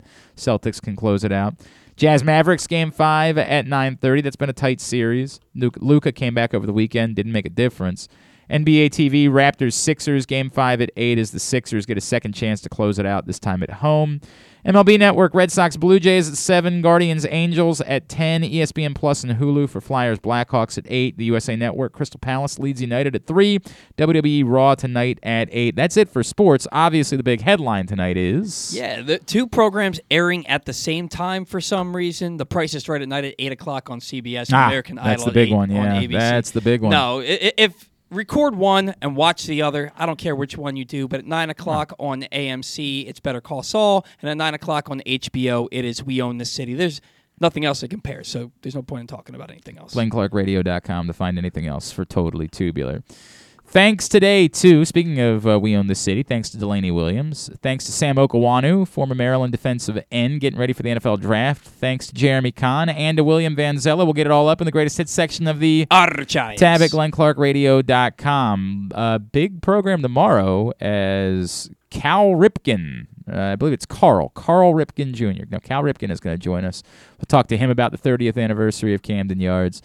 Uh, Torrey Smith is scheduled to join us as well. He is also part of Pawject Runway this week, so we will talk to him about that and football-y things.